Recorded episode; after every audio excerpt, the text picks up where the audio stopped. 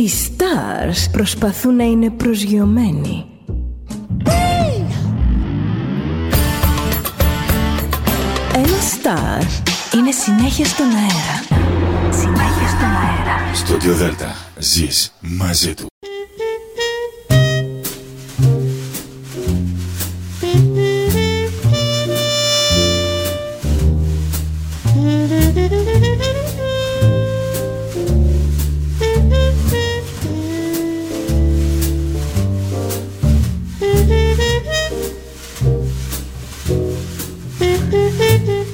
Καλησπέρα σας κυρίες και κύριοι.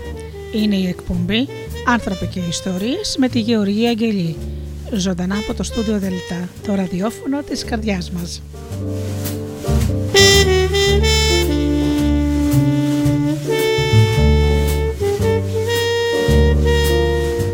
Και πάλι μαζί αγαπημένοι μου φίλοι, όπως κάθε βράδυ Παρασκευής. Σήμερα λοιπόν δεκατέσσερις Οκτωβρίου του δύο χιλιάδες είκοσι δύο και σας έχω μια ενδιαφέρουσα παρουσίαση.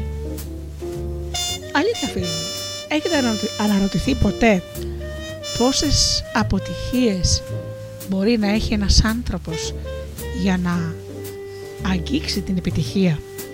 Μία, δύο, τρεις, ίσως και πιο πολλές. Γιατί έχουμε ενοχοποιήσει τόσο πολύ την αποτυχία. Και άραγε μπορούμε μετά από μία αποτυχία ή πολλές να βρούμε την επιτυχία? Αυτό λοιπόν σήμερα θα σας παρουσιάσω, οι τρεις αποτυχίες του Νίκου Γιαννακόπουλου από τις εκδόσεις Υβίσκος.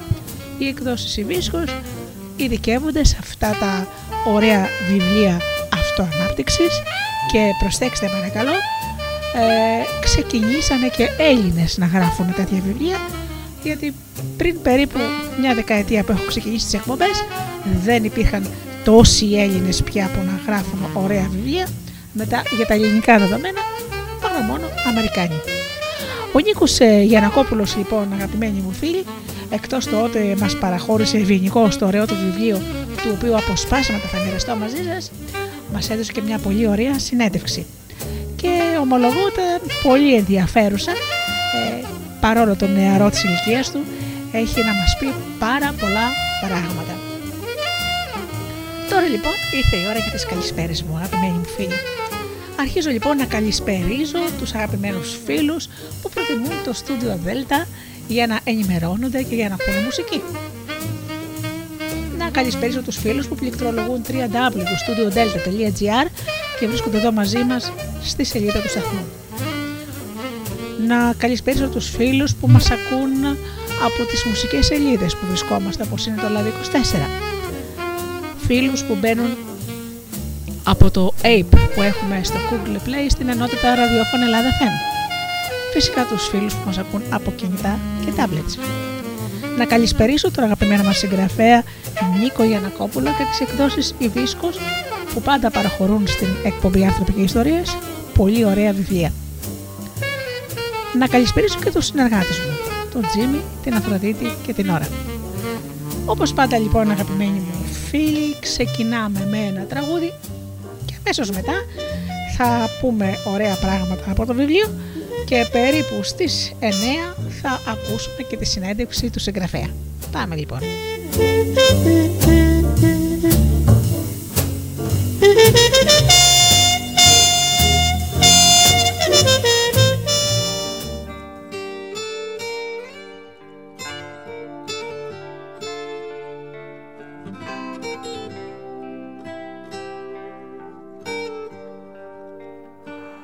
I have often told you stories about the way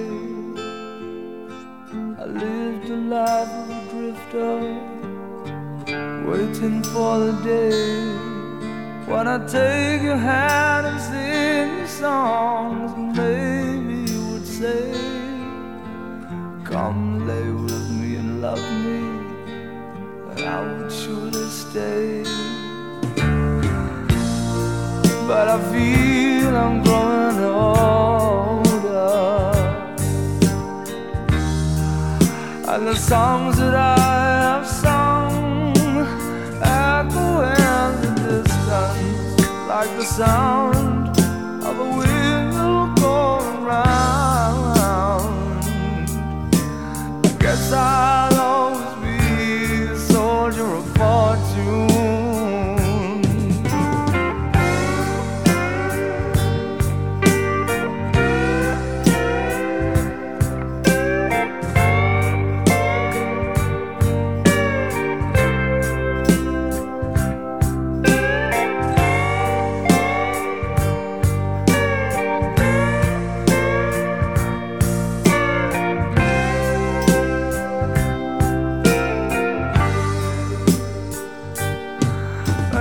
Times of being a traveler, I look for something new. In days of old, when nights were cold, I wandered without you. Those days I thought my eyes had seen you standing near. Though blindness is confusing, it shows that you're not here. I feel I'm growing older, and the songs that I have sung echo in the distance like the sound of a windmill going round. Guess I'll always be a soldier of fortune. The sound of a windmill going round. Guess I'll always be a soldier of fortune. Guess I'll always be a soldier of fortune.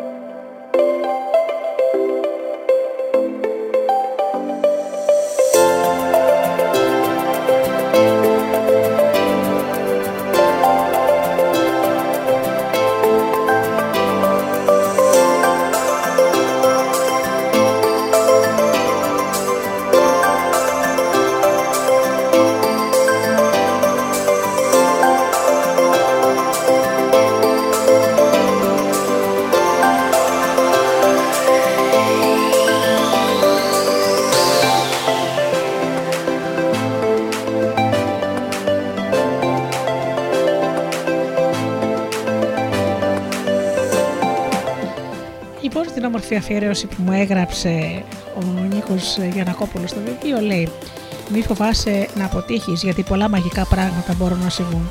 Εύχομαι να τα απολαύσεις, Νίκος.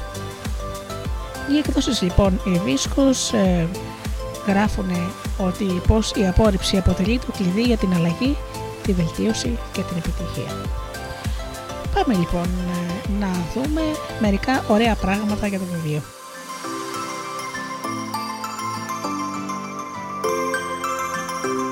Στο πρόλογο λοιπόν ο συγγραφέας ε, λέει μερικά έτσι ωραία ε, πράγματα για, την, για τον ίδιο.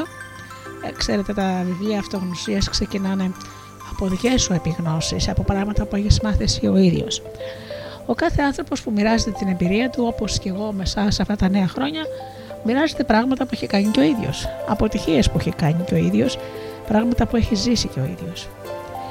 Έτσι λοιπόν ο Νίκος μας λέει εδώ για το Μάιο του δύο χιλιάδες είκοσι. Προετοιμαζόμαστε, πρέπει να πω ότι πριν να σε αρχίσω ότι ο Νίκος έχει σπουδάσει οικονομικά και διοίκηση επιχειρήσεων εμ μπι έι στο Πανεπιστήμιο Πειραιώς. Παράλληλα έχει ολοκληρώσει την εκπαίδευσή του σε θέματα προσωπικής ανάπτυξης στο Κέντρο Επιμόρφωσης και Διαβίου Μάθησης του Εθνικού Καποδιστριακού Πανεπιστημίου Αθηνών, ως πιστοποιημένος coach. Επίσης είναι υποψήφιος διδάκτορ, marketing και public speaking coach στους The Speakers. Η διδακτορική του διατριβή αφορά την μελέτη της μη ελεκτικής επικοινωνίας στην διαδικασία πώλησης και γενικότερα στο marketing, ενώ η διπλωματική του σχετιζόταν με τη γλώσσα του σώματος σε επίπεδο ηγετών. Ο Νίκος πιστεύει στη δύναμη της επικοινωνίας καθώς και στη σύνδεση των ανθρώπων που μπορεί να αλλάξει την καθημερινότητα αλλά και την ίδια τους τη ζωή. Το αγαπημένο του απόφημα είναι: η ποιότητα της ζωής μας δεν εξαρτάται τόσο από αυτά που μας συμβαίνουν, αλλά το πώς αντιδρούμε σε αυτά που μας συμβαίνουν. Θα τον βρείτε λοιπόν και στο Instagram και στο Facebook. Θα σας τα πούμε αργότερα αυτά και πάμε λοιπόν να δούμε το Μάιο του δύο χιλιάδες είκοσι. Προετοιμαζόμαστε για ένα από τα πιο ιδιαίτερα secret workshops ε, και εντός παρενθέσεων στα secret workshops προσκα, προσκαλούμε άτομα που έχουν ξεχωρίσει με τη στάση τους για να μας μιλήσουν για την πορεία της ζωής τους και να μας εμπιστε, εμπνεύσουν μέσα από αυτή. Όπως αποδείχτηκε κατόπιν που είχαμε κάνει ποτέ, τότε secret ομιλητής ήταν ο ένας από τους δύο ιδρυτές της πολύ γνωστής και επιτυχημένης εταιρείας Cocomat, ο Πολ Ευμορφίδης. Θα λάβανε τώρα χώρα στο Roof Garden ενός από τα πιο όμορφα ξενοδοχεία δίπλα από την Ακρόπολη. Έτσι λοιπόν θεώρησα ότι θα ήταν μια τέλεια ευκαιρία τόσο να γνωρίσω τον Νικόλα από κοντά, όσο και για εκείνον να γνωρίζει τη δική μας ομάδα από κοντά, για να καταλάβουμε πώς, κατά πόσο αυτή η γνωριμία μπορεί να οδηγήσει κάπου μακριά. Δίνουμε λοιπόν ραντεβού δύο ώρες νωρίτερα από την ώρα που θα άρχισε το Secret Workshop. Ο ήλιος έλαβε, η διάθεσή μου στα ύψη και ανυπομονώ να το ζήσω όλο αυτό για ακόμα μια φορά. Στις πέντε θα έπρεπε όλοι να ήμασταν εκεί. Και ο Νικόλας και η ομάδα, ο Νικόλας και η ομάδα μας και εγώ. Εγώ ωστόσο δεν ήμουν. Τότε εργαζόμουν ως τέλεχος επιχειρήσεων σε γνωστή ελληνική εταιρεία. Άργησα. Έφτασα ιδρωμένος και αναστατωμένος. Ανεβαίνω στον τελευταίο όροφο του ξενοδοχείου. Εκεί που θα γινόταν σε λιγότερο από δύο ώρες το workshop δεν υπήρχε κανείς. Ούτε η ομάδα μου. Ούτε καρέκλες. Ούτε κάποιο άτομο από το ξενοδοχείο. Καλό τον Πόλο μου λέει: μην ανησυχείς, θα τα καταφέρετε όλα. Τον ρωτάω πού μπορώ να βρω καρέκλες και μου λέει ότι όλες οι καρέκλες βρίσκονται στο μείον ένα. Εγώ είμαι στο δέκατο όροφο. Πώς ακριβώς θα μεταφέρω εκατό καρέκλες με διαφορά έντεκα όροφων σε τόση λίγη ώρα? Μετά από λίγα λεπτά, οι φίλες μου πλέον Βάγια και Νάντια εμφανίζονται για να σώσουν την κατάσταση και να μου βοηθήσουν να καθαρίσω τον περιβάλλοντα χώρο. Κατόπιν κατεβαίνω στο μείον ένα και εκεί γνώρισα τον Νικόλα για πρώτη φορά. Ήταν ειδική, είχε ήδη μιλήσει με τα κατάλληλα πρόσωπα και προσπαθούσε να μεταφέρει μόνος του τις καρέκλες στο δέκατο όροφο. Μετά από αυτό, όλα τα υπόλοιπα ανήκουν στην ιστορία. Οι καρέκλες ανέβηγαν, ο χώρος ετοιμάστηκε και ξεκινήσαμε στην ώρα μας ένα από τα πιο ξεχωριστά workshops που έχω ζήσει ποτέ. Ο Πολ μας καθήλωσε και η ομιλία κράτησε μία και μισή το πρωί, μετά από έξι και μετά από έξι και μισή συνεχόμενες ώρες. Ο Νικόλας έκτοτε αποτελεί βασικό πυλώνα των The Speakers και έτσι και εγώ βρίσκομαι να γράφω την εισαγωγή αυτού του βιβλίου. Πριν όμως αναφερθώ στις τρεις αποτυχίες, θέλω να μοιραστώ μαζί σου το εξής. Τι είναι αυτό που μπορεί να ξεχωρίσει κάποια άτομα από τα υπόλοιπα? Εάν κάποιος σε ρωτούσε ποιο είναι το κυριότερο χαρακτηριστικό που πρέπει να έχει κάποιος και να ξεχωρίσει στη ζωή του σε οποιοδήποτε τομέα, τι θα του λέγες? Εγώ ξέρεις τι θα του έλεγα? Η συνέπεια. Η συνέπεια με οτιδήποτε έχει επιλέξει να καταπιαστεί. Χόμπι, επάγγελμα, νέα σελίδα, κοινωνικά δίκτυα, ερωτική σχέση, ό,τι και να είναι, ό,τι και αν χρειάζεται για να είσαι συνεπής. Οι γονείς μας το έλεγαν αξιοπιστία. Έδωσες το λόγο σου, δεν χρειάζεται κάτι άλλο πέρα από αυτό. Ε, λοιπόν, αυτό το χαρακτηριστικό το είχε σίγουρο ο Νικόλας. Απρίλιος του δύο χιλιάδες είκοσι δύο. Δύο χρόνια μετά την πρώτη γνωριμία μας με τον Νικόλα, κρατάς τις τρεις αποτυχίες στα χέρια σου. Μα γιατί επέλεξε τέτοιο τίτλο? Για τις επιτυχίες θα ήθελα να είναι ο τίτλος του και όχι το αντίθετο. Κι όμως, σκέψου και αναρωτήσου, αναλογήσου. Τις σε έχουν μάθει οι αποτυχίες σου μέχρι τώρα? Τις σε έχουν μάθει οι επιτυχίες σου μέχρι τώρα?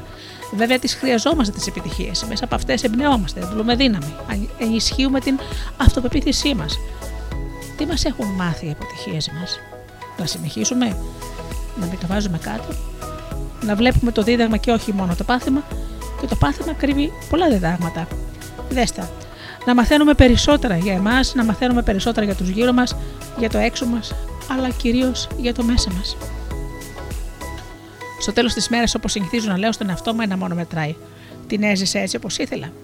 Εάν η απάντηση είναι πολλές φορές για πολλές μέρες όχι, τότε γνωρίζω ότι κάτι πρέπει να αλλάξω. Άμεσα κιόλας.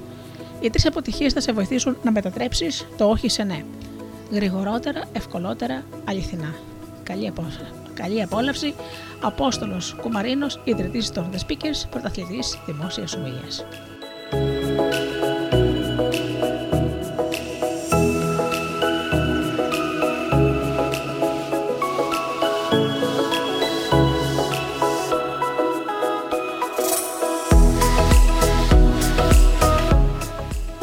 μονοπάτια οδηγούν στον ίδιο στόχο.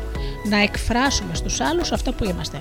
Αυτό το έχει πει ο Πάμπλο Νερούντα, ο γνωστός χιλιανός ποιητής που κατήχε το Νόμπελ το χίλια εννιακόσια εβδομήντα ένα, κάπου πέθανε δύο, χρον, δύο χρονιές μετά το χίλια εννιακόσια εβδομήντα τρία. Ήμουν δεκαοκτώ, έδωσα πανελλήνιες και πέρασα στο τμήμα Οικονομικής Επιστήμης του Πανεπιστημίου Πειραιώς. Ξεκίνησα γεμάτος προσδοκίες και όρεξη να εξερευνήσω την Αθήνα. Οι πρώτες μέρες ήταν όπως τις περίμενα. Πολλές νέες γνωριμίες, βόλτες, βόλτες, καφέδες και μαθήματα. Δεν θα πλατιάσω από αυτόν. Πάμε στο ζητούμενο, στον έναν από τους τρεις λόγους για τον οποίο κρατάς αυτό το βιβλίο στα χέρια σου. Μετά από ένα μήνα μαθημάτων, την βλέπω να περπατάει στους δρόμους του Πανεπιστημίου. Δεν την γνώριζα, δεν την ήξερα καν. Αν ήταν στο ίδιο τμήμα με μένα. Δεν πήγα να της μιλήσω γιατί δεν ήξερα τι να πω. Όλη την επόμενη εβδομάδα προσπαθούσα να τη βρω, αλλά μάταια. Τελικά, ενώ ήμουν σε ένα μάθημα και είχα αρχίσει να βαριέμαι, λέμε τώρα και αλήθειες, τη βλέπω να μπαίνει αργοπορημένη στην αίθουσα. Η χαρά μου ήταν απερίγραπτη. Η δεύτερη ευκαιρία που ήθελα. Κατάλαβα λοιπόν ότι στο τμήμα μου ήταν στο τμήμα μου. Χρειαζόμουν ένα έξυπνο σχέδιο για να την προσεγγίσω. Σκέφτηκα διάφορα, εν τούτης η γνωριμία ήρθε να απάντηχα. Όταν είχαμε μάθημα εργαστηρίου, προτιμούσα γενικά να καθόμουν σε θέσεις όπου οι διπλανές ήταν άδειες, ώστε να είναι έκπληξη ποιος θα καθίσει δίπλα μου. Πολλές φορές ακόμα και τώρα το κάνω, το κάνω το ίδιο, όταν έχω αυτή τη δυνατότητα. Μια μέρα σε ένα μάθημα ήρθε η Αλεξάνδρα. Με ρώτησε αν μπορούσε να καθίσει και κάπως έτσι ξεκίνησε η γνωριμία μας. Όταν την αντίκρισα, δυσκολεύτηκα να απαντήσω ακόμα και σε αυτή την απλή ερώτηση. Για την ακρίβεια της ψέλισα καταφατικά και συνέχισα να διαβάζω το βιβλίο που είχα μπροστά μου και είχα γίνει κατακόκκινος. Δεν ήταν σίγουρα μια ιδανική πρώτη επαφή. Μέχρι τότε δεν ήξερα πόσο σημαντική είναι η πρώτη εντύπωση που δημιουργούμε στους άλλους. Έπειτα, από όσα έγιναν, το έψαξα και το έμαθα πολύ καλά. Θα σου το παραθέσω στη συνέχεια της ενότητας για να το μάθεις κι εσύ. Εν τούτος, για μένα εκείνη τη στιγμή δεν είχε καμία σημασία. Σημασία είχε ότι γνωριστήκαμε.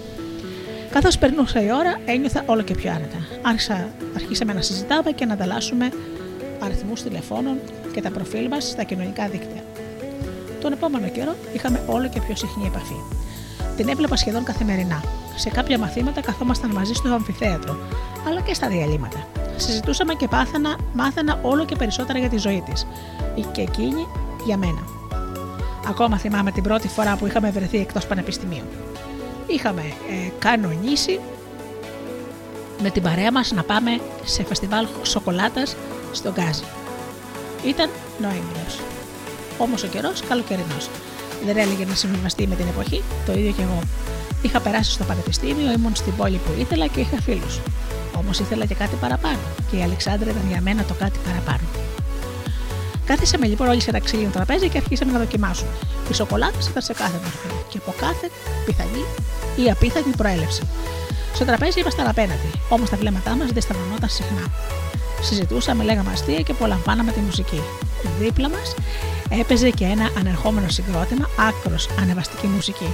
Σιγά σιγά συνέβη κάτι που συνηθίζεται στις παρέες των πρωτοετών φοιτητών. Όσο περνούσε η ώρα, γινόμασταν όλο και πιο πολύ. Ξεκινήσαμε πέντε και είχαμε φτάσει ήδη. Είχαμε ήδη ξεπεράσει τη μία ντουζίνα. Αυτή λοιπόν ήταν η ευκαιρία μας. Ενώ οι υπόλοιποι διασκέδαζαν, τις πρότεινα να πάμε βόλτα για να δούμε τι άλλο υπάρχει τριγύρω. Πήρα μαζί μου και ένα κυπελάκι με παγωτό σοκολάτας που δεν είχαμε προλάβει να φάμε. Σύντομα βρεθήκαμε, περπατάμε γύρω από το χώρο της εκδήλωσης. Κάπου και της είπα να καθίσουμε σε ένα παγκάκι για να απολαύσουμε τον παγωτό. Καθόμασταν δίπλα-δίπλα, κοιτάζοντας το τρένο από κάτω να περνά κάθε λίγα λεπτά. Η διάθεσή μας γινόταν όλο και πιο ξέχνηστη και χαλαρή. Αυτό ήταν το έναυσμα να ξεκινήσω να την πειράζω. Συνεχώς. Βέβαια, όπως θα δούμε μετά, τα πειράγματα και το χιούμορ είναι θετικά, αλλά μέχρι ενός ορισμένου σημείου. Όταν το ξεπεράσεις, τα αποτελέσματα θα είναι αντίθετα από τα επιθυμητά. Κι εγώ από ό,τι φάνηκε στη συνέχεια ρίσκαρα να το ξεπεράσω. Πήρα λοιπόν το κουτάλι μου, έβαλα λίγο παγωτό και της ακούμπησα τη μύτη. Χαμογέλασα, αλλά φάνηκε παρημένη. Δεν ξέρω αν το ήθελε, πήγα κοντά της για να της σκουπίσω. Χαμογέλασε ξανά. Τη φίλησα και με γέμισε σοκολάτα. «Με μένα θα υπάρχει ανταπόδοση», μου είπε. Δεν είχα συνειδητοποιήσει τι συνέβαινε, βγήκαμε όλοι μαζί και καταλήξαμε οι δυο μας. Και όχι απλά καταλήξαμε οι δυο μας, πήγαμε ένα βήμα παρακάτω. Τα συναισθήματά μου ήταν περίεργα. Συνέβη κάτι που ούτε μπορούσα να το φανταστώ, αλλά ετοιμαζόμουν εκείνη τη μέρα να τους συναντήσω. Αφού φάγαμε και το υπόλοιπο παγωτό, επιστρέψαμε στην παρέα μας. Τους είπαμε να κάναμε μία μικρή βόλτα, αλλά δεν φάνηκε να τους ενδιαφέρει και ιδιαίτερα. Η μουσική τους είχε συνεπάρει. Μετά από λίγη ώρα αποφασίσαμε να φύγουμε. Το Σαββατοκύριακο πέρασε και η επικοινωνία μας συνεχίστηκε με μηνύματα. Θυμάμαι όταν γύρισα σπίτι, της έστειλα για να μάθω αν έφτασε. Βέβαια, αντί να επικεντρωθώ σε αυτό που έγινε μεταξύ μας ή να συνεχίσω τα πειράγματα, τη ρωτούσα πιο γενικά πράγματα. Αν ήμουν στη θέση της, μάλλον θα βαριόμουν. Γι' αυτό συνέχισα ε, να μοιράζομαι τις σκέψεις μου, τις σκέψεις μου σχετικά με ενδιαφέροντες ερωτήσεις. Αυτές που θα έκανα εάν μπορούσα να γυρίσω τον χρόνο πίσω. Ερωτήσεις που εντείνουν το ενδιαφέρον και δημιουργούν εξέλιξη.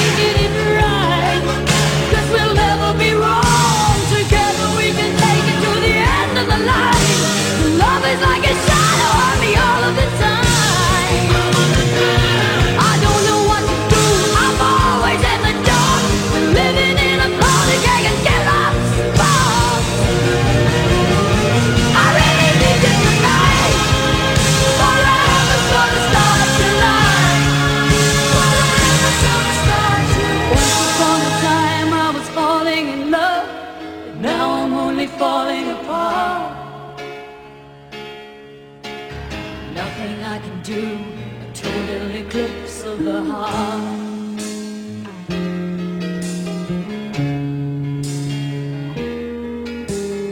Once upon a time there was light in my life, but now there's only love in the dark. Nothing I can say, a total eclipse of the heart. A total eclipse of the heart.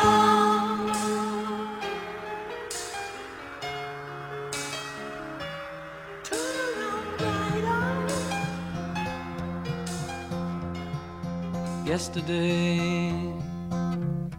all my troubles seem so far away. Now it looks as though they're here to stay. Oh, I believe in yesterday. Suddenly, I'm not half the man I used to be. There's a shadow hanging over me. Oh, yesterday came suddenly. Why she had to go, I don't know, she wouldn't say. I said something wrong, now I long for yesterday. Yesterday, love was such an easy game to play. Now I need a place to hide away. Oh, I believe in yesterday. Why she had to go, I don't know, she wouldn't say. I said something wrong, now I long yesterday, yesterday. Love was such an easy game to play. Now I need a place to hide away. Oh, I believe in yesterday.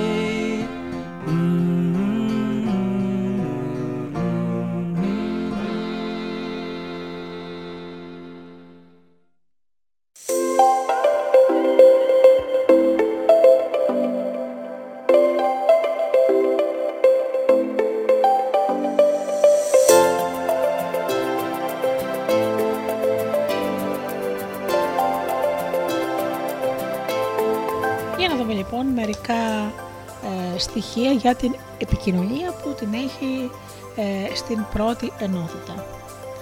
Δώσε αξία στο συνομιλητή σου. Σου έχει τύχει να μιλάς με κάποιον, να του περιγράφεις κάτι που πέτυχες και να μην δείχνει κάποιο συναίσθημα. Πώς ένιωσες γι' αυτό? Όταν συζητάς με κάποιον, είτε μόλις τον γνώρισες, είτε βγαίνετε χρόνια, μπορείς να επιδοκιμάσεις κάτι καλό που πέτυχε. Δεν προτείνω να επιβραβεύσεις την αλαζονία που μπορεί να επιδεικνύει κάποιος. Εάν συμβαίνει κάτι τέτοιο, καλύτερα να πάρεις απόσταση. Αλλά εάν το λέει με ταπεινότητα και το βλέπεις χαρούμενο, γιατί με εξάρεις την προσπάθειά του? Δεν χρειάστηκε να βγήκε πρώτος σε κάποιον αγώνα ή να έγινε δεκτός σε ένα κορυφαίο πανεπιστήμιο. Μπορεί να μίλησε με ευγένεια στο σερβιτόρο, μπορεί να μάζεψε ένα σκουπίδι από κάτω. Και αυτά αξιοθαύμαστα είναι. Ως εκ τούτου, μια συζήτηση μπορεί να πάρει εντελώς διαφορετική τροπή ανάλογα με την τοποθέτηση, το σχόλιο ή την ερώτηση που θα κάνεις. Να δύο πιθανές εκβάσεις της ίδιας ιστορίας. Πρώτη έκβαση. Πώς πέρασες το Σαββατοκύριακο? Ήταν πολύ όμορφα. Το Σάββατο ήμουν όλη τη μέρα με τον σύντροφό μου. Κάναμε βόλτες και πήγαμε για φαγητό. Την Κυριακή είχα μοναδική εμπειρία. Μαζί με μια ομάδα δέκα ανθρώπων πήγαμε να καθαρίσουμε τρεις παραλίες. Μετά βουτήξαμε και πήγαμε για φαγητό σε μια ταβέρνα. Ωραία, πώς ήταν η θάλασσα? Ήταν πολύ δροσερή, αλλά την απολαύσαμε. Η δεύτερη έκφραση. Πώς πέρασες το Σαββατοκύριακο? Ήταν πολύ όμορφα. Το Σάββατο ήμουν όλη μέρα με τον σύντροφό μου. Κάναμε βόλτες, πήγαμε για φαγητό. Την Κυριακή είχα μια μοναδική εμπειρία. Μαζί με μια ομάδα δέκα ατόμων πήγαμε να καθαρίσουμε τις τρεις παραλίες. Μετά βουτήξαμε και πήγαμε για φαγητό σε μια ταβέρνα. Εξαιρετικό. Μπράβο, ρε εσύ. Το θαυμάζω αυτό που κάνεις. Σε ευχαριστώ πολύ. Το θέμα είναι να το κάνεις με την καρδιά σου. Δεν έχει κάποια δυσκολία να το κάνεις, αρκεί να το αποφασίσεις. Το κλίμα είναι εξαιρετικό. Αν θέλεις, μπορείς να έρθεις μια από τις επόμενες φορές που θα πάμε. Θα ήταν τέλεια. Την άλλη Κυριακή θα έρθω μαζί μας, μαζί σας. Μιλάμε στο τηλέφωνο. Στην παραπάνω, για παράδειγμα, συζήτηση είχε άλλη κατάληξη όταν ένας φίλος επέρασε τον άλλον. Βρέθηκε κοινός τόπος για να κάνουν μαζί αυτή τη δραστηριότητα. Δεν θα συμβαίνει κάθε φορά κάτι αντίστοιχο και δεν είναι αυτός ο σκοπός. Όμως, όταν επενδύσεις μια πράξη, στη χειρότερη περίπτωση ο συνομιλητής σου θα νιώθει όμορφα και θα έχει κίνητρο να το ξανακάνει. Στην καλύτερη, μπορεί να δημιουργηθούν πολλές νέες ευκαιρίες και για τους δυο σας. Γι' αυτό επικροτείς όταν βλέπεις κάτι που σου αρέσει, κάτι που σε γεμίζει. Ακόμα και το πιο μικρό, και πρώτα απ' όλα να το κάνεις για σένα. Όταν εστιάζεις στα θετικά, γεμίζει η καρδιά σου, ενώ διαχειρίζεσαι καλύτερα ακόμα και τα αρνητικά. Αλλά να το κάνεις και για τον άλλον. Όταν ξέρει ότι κάνει κάτι που είναι αποδεικτό και αξιέπαινο, θα συνεχίζει να το κάνει. Εξάλλου, ό,τι επιβραβεύεται τις περισσότερες φορές, επαναλαμβάνεται. Η καλύτερη αμοιβή είναι η αναγνώριση.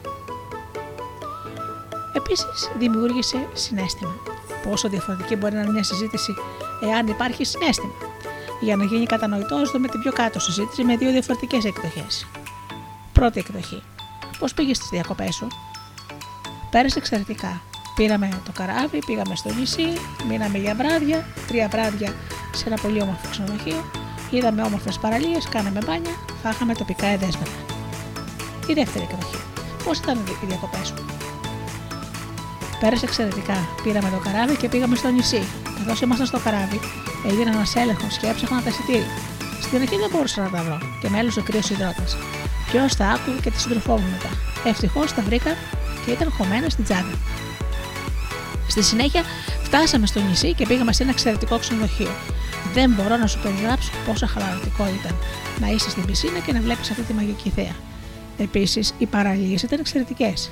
Μια από αυτές είχε άμμο και έμοιαζε με αυτή που πηγαίναμε όταν ήμασταν μικροί. Όσον αφορά το φαγητό, ήταν πεντανόστιμο. Μου θύμασε τη γιαγιά μου, αλλά σε πιο μοντέρνα εκδοχή.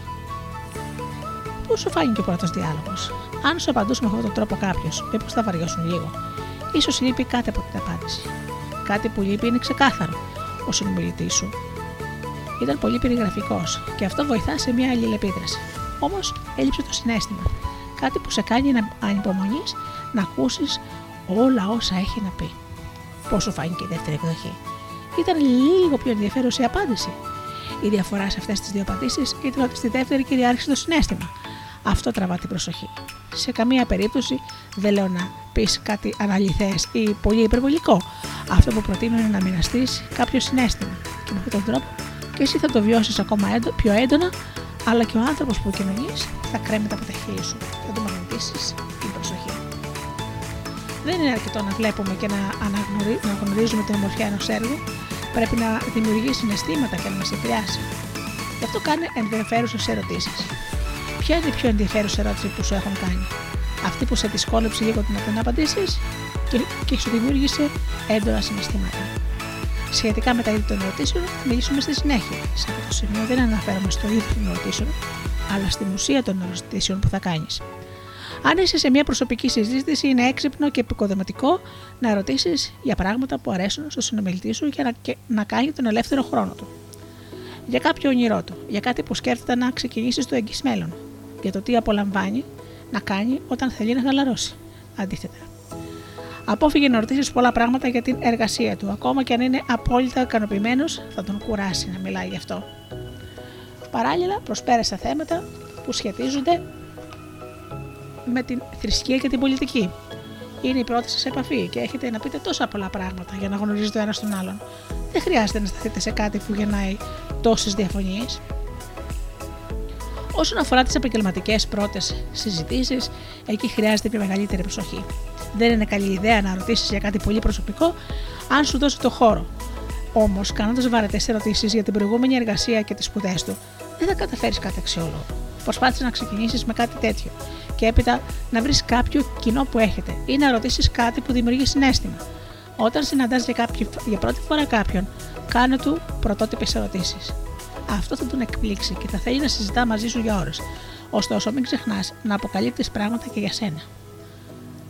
Ας δούμε μερικές ενδιαφέρουσες ερωτήσεις. Πώς θα περιέγραφες τον εαυτό σου? ποιο είναι το μεγαλύτερο όνειρό σου, τι σου αρέσει στην εργασία σου. Όσο για τις βαρετές ερωτήσεις, πώς χρονονείσαι, τι έχεις σπουδάσει, πού εργάζεσαι. Προσοχή, τις παραπάνω βαρετές ερωτήσεις δεν σημαίνει ότι θα τις κάνεις, απλώς σε μια καινούργια αλληλεπίδραση. Δεν χρειάζεται να είναι οι πρώτες που θα γίνουν ή να τις κάνεις όλες μαζί, αν εστιάζεσαι σημαντικά, στα ενδιαφέροντα. Γιατί? Γιατί αλήθεια, πόσο σημαντικό είναι στα πρώτα δευτερόλεπτα της επικοινωνίας να μάθεις τι έχεις σπουδάσει ή πόσο ετών είναι.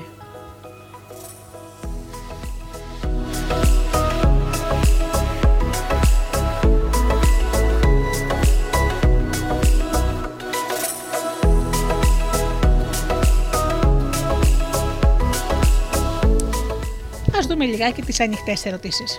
Ανοιχτές ερωτήσεις είναι αυτές που προάγουν τη συζήτηση, που δεν μπορούν να απαντηθούν μονολεκτικά όσο και αν προσπαθήσεις. Αυτές που ξεκινούν με το τι, πώς, πού, πότε, γιατί, ποιος, ποια, ποιο. Κατά συνέπεια, όταν θέλεις να κάνεις μια συζήτηση που θα διαρκέσει, καλείσαι να κάνεις μια τέτοια ερώτηση. Είτε μόλις γνώρισες έναν νέο άνθρωπο που σε ηλικεί, είτε είσαι στον επαγγελματικό σου χώρο και συζητάς με ένα προϊστάμενο ή συναδελφό σου και η κουβέντα σας θέλει να κρατήσει, θέλεις να κρατήσει, καλείσαι λοιπόν να κάνεις μια τέτοια ερώτηση. Όταν γνωρίζεις έναν άνθρωπο που έχει αξία για σένα και θέλεις να τον ρωτήσεις κάτι, είναι πιο έξυπνο και πρακτικό να κάνεις μια ανοιχτή ερώτηση. Τι σου αρέσει να κάνεις τον ελεύθερο χρόνο σου? Πότε πήγες τελευταία φορά διακοπές? Ποια προσωπικότητα θα έλεγες ότι σε παρακινεί? Πώς σκέφτεσαι να ξεπεράσεις αυτό το ζήτημα? Όλες αυτές οι ερωτήσεις που θα συνδράμουν στο να μην βαλτώσει η επικοινωνία και να ανοιχτεί ο άνθρωπος με τον οποίο μιλάς.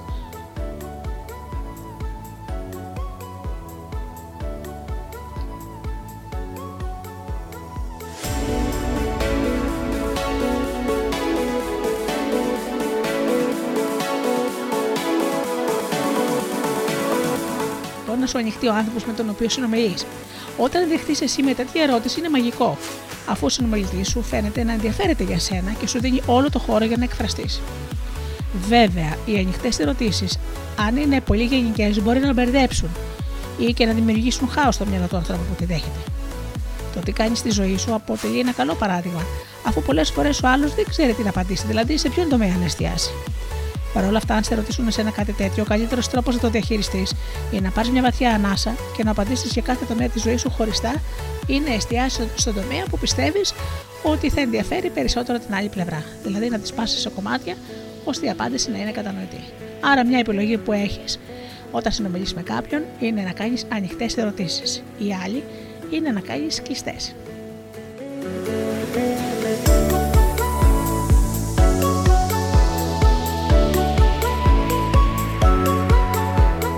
Όπως βλέπετε λοιπόν φίλοι μου, υπάρχει ολόκληρη ενότητα για την επικοινωνία που είναι άκρως ενδιαφέρουσα. Ε, θα δούμε δείγματα από όλες τις ενότητες και τώρα πάμε στη γλώσσα του σώματος που, όπως έχουν πει ε, οι σοφοί της επικοινωνίας, η στάση του σώματος, γενικά η γλώσσα του σώματος ε, είναι περίπου το ενενήντα τρία τοις εκατό της συζήτησης. Μόνο επτά τοις εκατό και μόνο επτά τοις εκατό είναι ε, τα λόγια που λέμε. Λέει λοιπόν ο Peter Drucker, το πιο σημαντικό στην επικοινωνία είναι να ακούς αυτά που δεν λέγονται. Αυτός ήταν ένας Αυστριακός γκουρού του management. Ήταν η μεγαλύτερη απόρριψη που είχα βιώσει μέχρι τότε. Μου στοίχισε αρκετά. Χρειάστηκα χρόνο για να βρω τα πατήματά μου και είναι απολύτως φυσιολογικό. Όμως κρατώ το θετικό. Μέχρι τότε δεν είχα ασχοληθεί ιδιαίτερα με την προσωπική μου ανάπτυξη. Πλέον νιώθω μεγαλύτερη αυτοπεποίθηση σε όλους τους τομείς της ζωής μου. Μελέτησα αρκετά από αυτά. Ήμουν έτοιμος πια σε περίπτωση που, που έβρισκα κάποια κοπέλα που μου αρέσει. Πίστευα ότι δεν μπορούσε να πάει κάτι λάθος, τουλάχιστον από την πλευρά μου. Παράλληλα, τα ωφέλη της ε, ε, συζήτησης και από τη βελτίωση των επικοινωνιακών μου δεξιοτήτων ήταν ήδη ορατά. Οι υπάρχουσες σχέσεις μου έγιναν πιο ουσιαστικές. Οι περισσότεροι άνθρωποι που συναναστρεφόμουν μου πρότειναν οι ίδιοι να ξαναβρεθούμε. Μπορούσα να επικοινωνήσω πιο ποιοτικά και πιο αποδοτικά, είτε τους γνώριζα εκ των προτέρων είτε όχι. Πήρα λοιπόν το πτυχίο μου και ξεκίνησα μεταπτυχιακό στη διοίκηση επιχειρήσεων. Ήταν ένα μαγικό ταξίδι που κράτησε ενάμιση έτος. Ένιωθα πάλι φοιτητής. Νέες παρέες, βόλτες, εκδηλώσεις, ταξίδια. Μία νέα ζωή, μία μεγάλη παρέα, τριάντα και πλέον ανθρώπων. Εκείνη την περίοδο ήμουν για τουλάχιστον έξι ώρες την ημέρα στο πανεπιστήμιο. Το πρώτο διάστημα ήταν διερευνητικό. Προσπαθούσα να πάρω όσο το δυνατόν περισσότερες γνώσεις. Εκτός αυτού ήθελα να γνωρίσω όλους τους συμφοιτητές μου, να μάθω πράγματα για αυτούς, να δω με ποιους ταιριάζω παραπάνω, να δημιουργήσω στέρεες σχέσεις μαζί τους. Ταυτόχρονα, αφού ήμουν ελεύθερος, σκεφτόμουν ότι έφτασε η στιγμή να κάνω μια πολύ ποιοτική σχέση. Παρ' όλα αυτά, δεν είχα ξεχωρίσει κάποια κοπέλα, αλλά δεν με απασχολούσε ιδιαίτερα καθώς οι μέρες μου ήταν γεμάτες. Α, ξέχασα να σου πω. Τον προηγούμενο καιρό αποφάσισα να αγοράσω μια κιθάρα. Κοντά στο σπίτι μου υπήρχε ένα μαγαζί με μουσικά όργανα. Μέχρι τότε μου περνούσα παρατήρητο, σαν μην υπήρχε. Μια μέρα λοιπόν μπήκα στο μαγαζί, είπα στον πολιτή τα χρήματα που μπορώ να διαθέσω και ζήτησα τη γνώμη του. Μου έδειξε τρεις κιθάρες με παρόμοια χαρακτηριστικά και μου είπε να επιλέξω με βάση το σχέδιο που μου αρέσει περισσότερο. Και δεν έχασα πολύ χρόνο. Την πήρα και πήγα σπίτι ανυπομονώντας να μάθω να παίζω. Δεν είχα πλάνο για το πώς θα μάθω, αλλά ήμουν σίγουρος ότι θα τα καταφέρω. Άνοιξα το κουτί και κάλεσα στο τηλέφωνο ένα φίλο μου που ήξερε να παίζει. Μου εξήγησε τα βασικά πρώτα βήματα που χρειαζόταν να ακολουθήσω και βρήκα μερικά βίντεο εκμάθησης στο διαδίκτυο. Έπαιζα για αρκετές ώρες κάθε μέρα. Στην αρχή οι ήχοι που ακουγόταν δεν είχαν καμία συνοχή. Τα δάχτυλά μου έκαναν πληγές, αλλά δεν το έβαζα κάτω, τα απολάμβανα. Είχε γίνει η ψυχολόγος μου. Δεν έμαθα ποτέ να παίζω πολύ καλά. Δεν με ένοιαζε κιόλας. Απλά ήθελα να τη γρατζουνάω, να χάνομαι στις νότες της και να τραγουδάω. Το είχα ανάγκη. Εννοείται ότι τα τραγούδια που έμαθα στην αρχή ήταν αργά και μελαγχολικά. Τώρα θα μπορείς γιατί στα λέω όλα αυτά και πώς άραγε σχετίζονται με τη δεύτερη ιστορία. Θα σου εξηγήσω. Ένα βροχερό απόγευμα πήγα στο μάθημα και είχαμε ασυνήθιστα πολλές απουσίες. Η παρέα που καθόμασταν συνήθως μαζί εκείνη τη μέρα δεν ήταν εκεί. Κάθισα κάπου στη μέση της έδωσας και το μάθημα ξεκίνησε. Κάποια στιγμή μια κοπέλα μπήκε εργοπορημένη, η Μαρία. Μέχρι τότε είχα μιλήσει ελάχιστα μαζί της. Ήξερα τα βασικά. Γλυκό κορίτσι και πάντα χαμογελαστή. Και για τη σπουδαιότητα του χαμόγελου θα μιλήσουμε πιο αναλυτικά στη συνέχεια. Όμως ήταν σίγουρο ότι όταν κάποιος χαμογελά με πηγαίο και αυθεντικό τρόπο, συνδυόμαστε μαζί του. Νιώθουμε οικία και ζεστά. Έτσι ένιωσα κι εγώ μαζί της. Με τα μάτια της, της έγνεψα να καθίσει δίπλα μου. Όταν άνοιξε το τετράδιο, είδα κάποια στιχάκια που είχε σημειώσει. Μου είπε ότι παίζει πιάνο και της αρέσει να γράφει. Και εγώ της μίλησα για τη δική μου εμπειρία στην κιθάρα. Το μάθημα ήταν λίγο μονότονο, αλλά ο καθηγητής έκανε μια ωραία αφομοίωση και η Μαρία τη σημείωσε αμέσως. Αυτό θα μπορούσε να γίνει τραγούδι, μου είπε. Χαμογέλασε και της πρότεινε να το επισπεύσει. Το βράδυ, ενώ ήμουν στο σπίτι και σκεφτόμουν αυτή τη διαφορετική μέρα, έλαβα ένα μήνυμα. Ήταν από εκείνη. Το τραγούδι είχε ολοκληρωθεί. Λέξεις σαν σφαίρα ήταν ο τίτλος. Μου ζήτησε τη γνώμη μου και μου είπε ότι το τραγούδι αναζητά εμπνευστή. Δοκίμασα να το παίξω στην κιθάρα και μου άρεσε πολύ. Είπαμε ότι μπορεί να έχουμε και μια μελλοντική κοινή που, μουσική πορεία. Κάναμε χιούμορ προφανώς. Όμως ήταν μια πολύ καλή αφορμή να μου προτείνει μεταξύ σοβαρού και αστείου να βρεθούμε από κοντά εκτός πανεπιστημίου. Το πλαίσιο δεν ήταν ούτε ερωτικό ούτε φιλικό.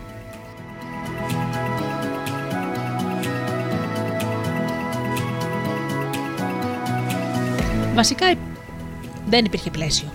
Μέχρι τότε δεν είχα μπει στη διαδικασία να σκεφτώ τη Μαρία. Μου έβγαζε κάτι θετικό, αλλά δεν ήξερα τι σχέση ήθελα να έχουμε, οπότε απάντησα καταφατικά και τα υπόλοιπα θα τα βλέπαμε στην πορεία. Το πρώτο ραντεβού μαζί της ήταν μοναδικό. Ήταν σε ένα μπαρ με jazz μουσική. Η ατμόσφαιρα άξιο ρομαντική, απολαύσαμε τη μουσική για σχέσεις, αλλά. Μιλήσαμε για μουσική για σχέσεις, αλλά και για πιο προσωπικά ζητήματα. Μου αποκάλυψε για το παρελθόν της και την παιδική της ηλικία. Συζητήσαμε πράγματα που μας έφερναν σε αμηχανία, που μας άγχωναν. Καταλήξαμε ότι αυτά ήταν οργανικά. Αυτά να επιζητούμε. Ήρθε η ώρα να πληρώσουμε. Δεν κατάλαβα πόσο γρήγορα πέρασε ο χρόνος. Σου έχει συμβεί να είσαι τρεις ώρες με κάποιον και να μοιάζουν με δέκα λεπτά. Ε, λοιπόν, αυτό συνέβη σε μένα. Νομίζω το ίδιο και σε εκείνον. Η απάντηση για το πλαίσιο της σχέσης μας είχε δοθεί.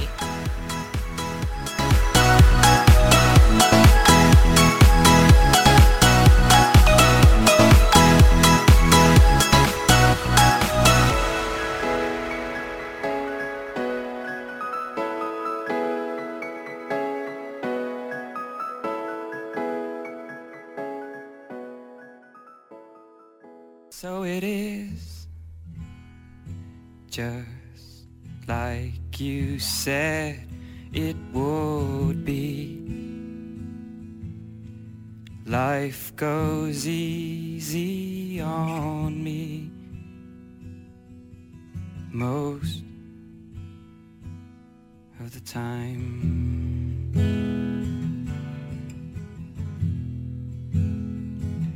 And so it is, the shorter story. No love, no glory, no hero in her sky.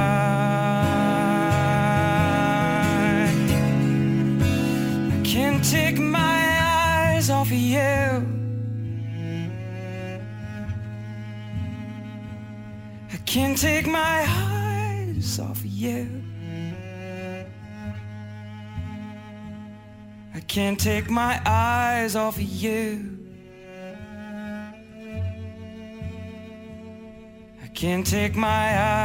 you. I can't take my eyes off of you. I can't take my eyes off of you. I can't take my eyes.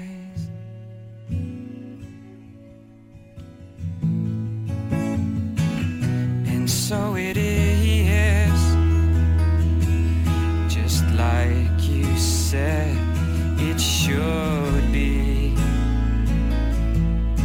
We'll both forget the breeze most of the time.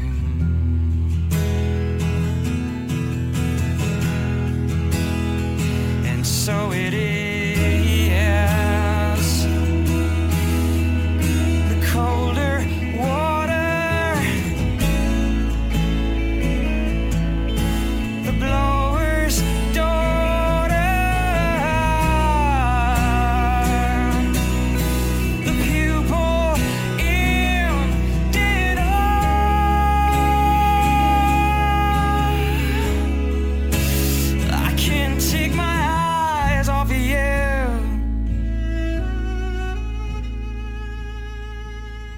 Can't take my eyes off of you.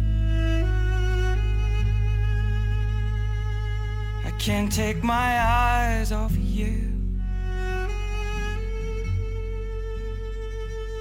I can't take my eyes off of you. I can't take my eyes off of you. I can't take my eyes.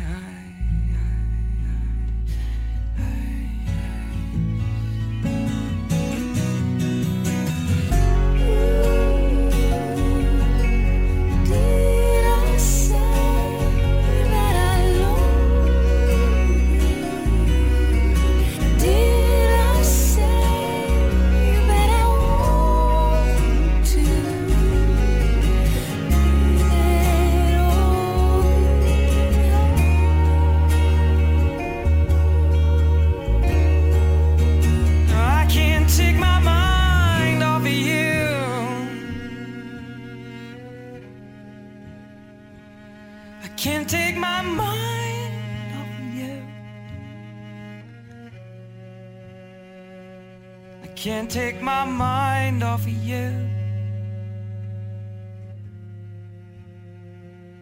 I can't take my mind.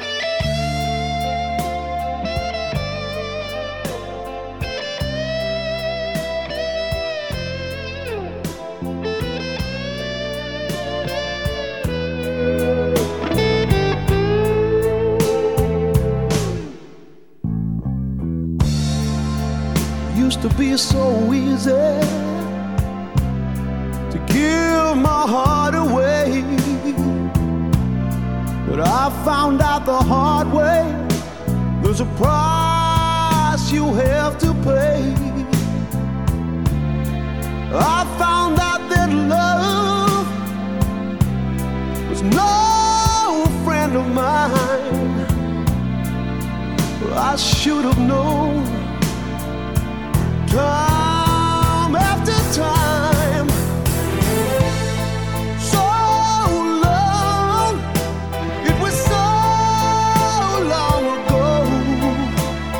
I've still got the blues for you.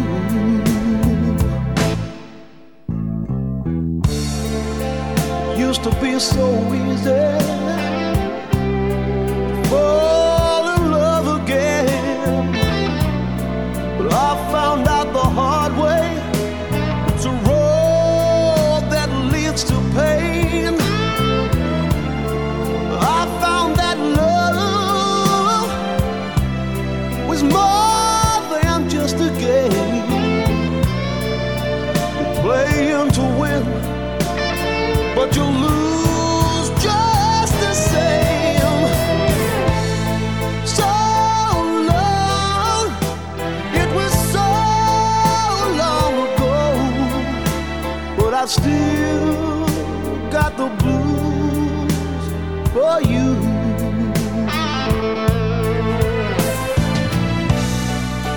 So many years since I've seen your face, but here in my heart there's an empty space you used to be.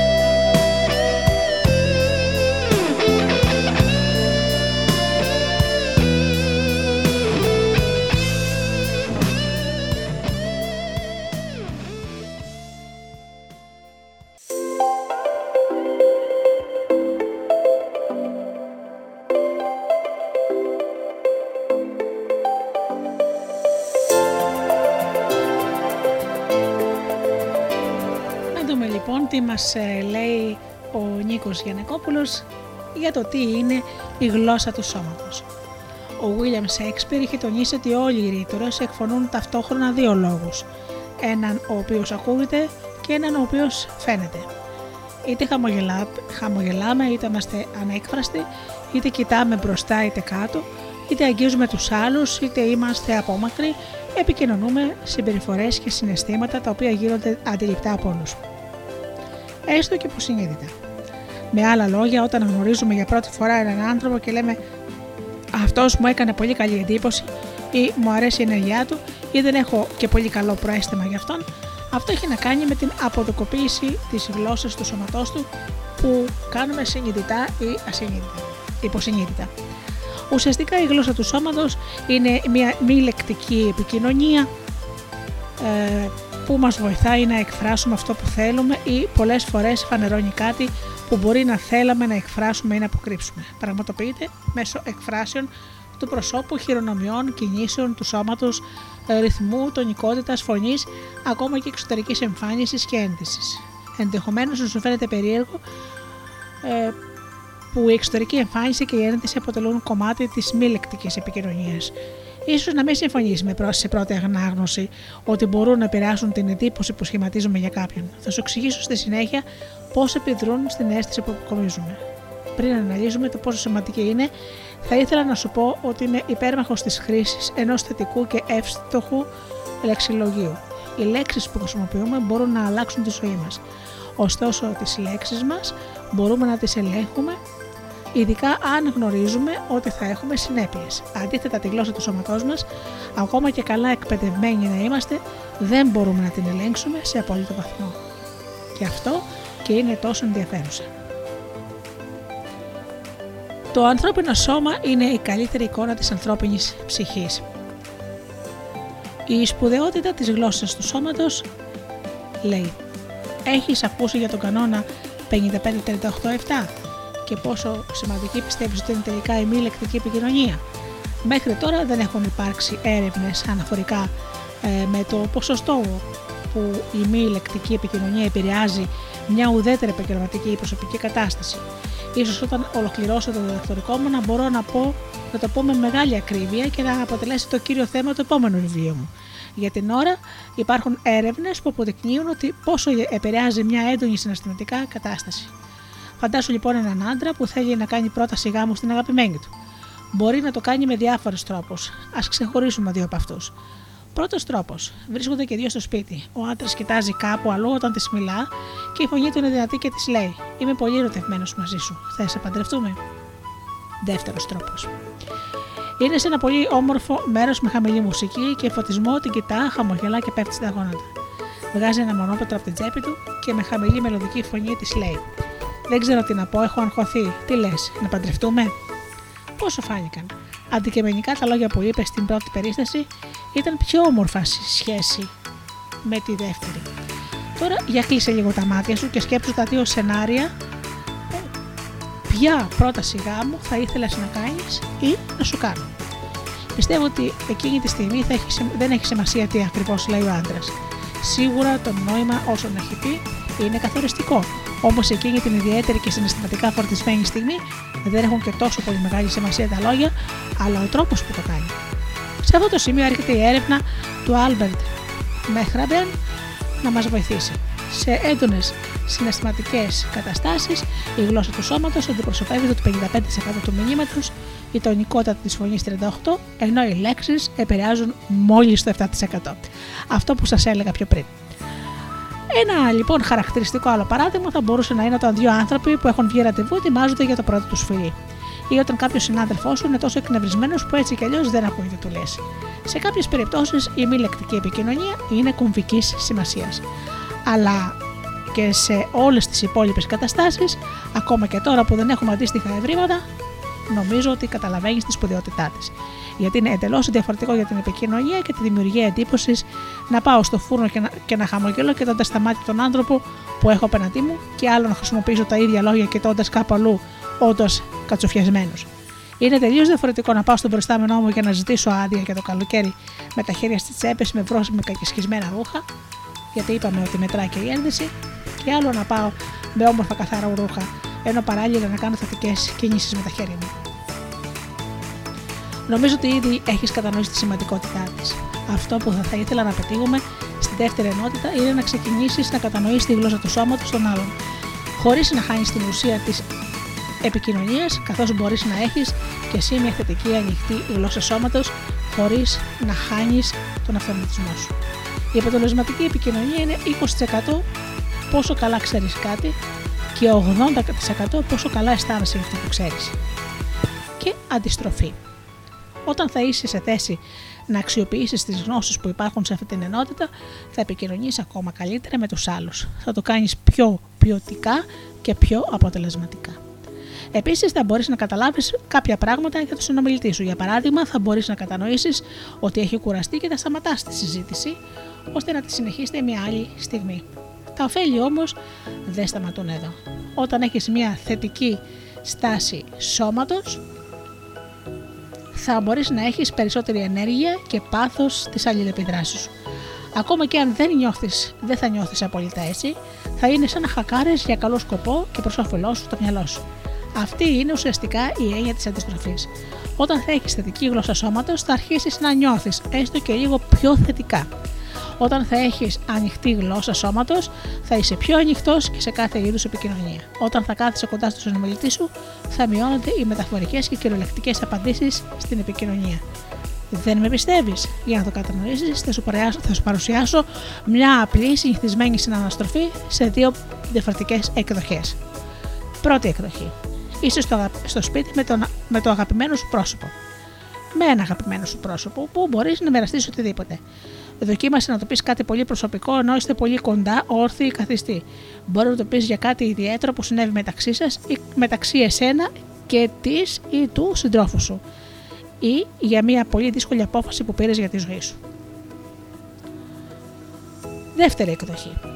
Τώρα δοκίμασε να πεις ακριβώς το ίδιο ενώ είστε στην μια άκρη του δωματίου ο ένας και ο άλλος στην άλλη. Ο, ή ο καθένας, ο ένας να κάθεται στη μία γωνιά του τραπεζιού και ο άλλος απέναντι. Είναι το ίδιο? Είμαι βέβαιος για την αρνητική σου απάντηση. Αυτό ακριβώς είναι η αντιστροφή. Όταν κάνεις με το σώμα σου, το μυαλό σου σε ένα βαθμό τουλάχιστον, το ακολουθεί. Και αυτό είναι το μαγικό, καθώς μπορείς να το αξιοποιήσεις προς όφελός σου. Είναι αυτό που είπαμε προηγουμένως για το χαμόγελο. Ότι ακόμα και αν δεν είσαι χαρούμενος, εάν αρχίσεις να χαμογελάς, το μήνυμα θα πάει στον εγκέφαλο και θα αρχίσεις να νιώθεις κατά αυτόν τον τρόπο. Τι μας μείνει τώρα?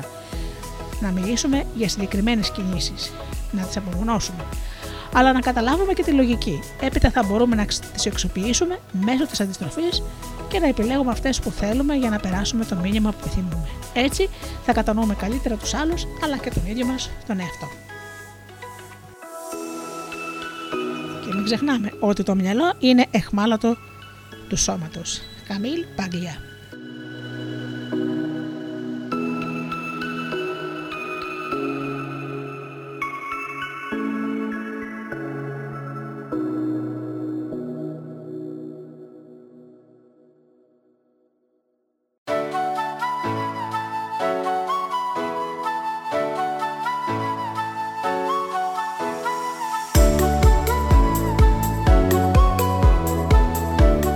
Στο τρίτο μέρος, όπου υπάρχει η τρίτη ενότητα, η σχέση με τον εαυτό μας, το βιβλίο διαθέτει και κάτι πάρα πολύ ωραίο και χρήσιμο.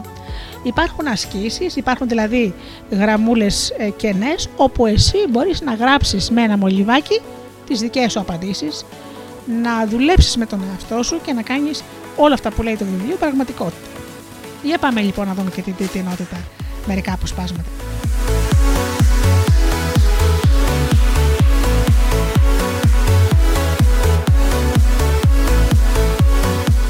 Αν σχεδιάζεις να είσαι κάτι λιγότερο από αυτό που έχεις την ικανότητα να είσαι, τότε θα είσαι πιθανότατα δυστυχισμένος σε όλες τις μέρες της ζωής σου.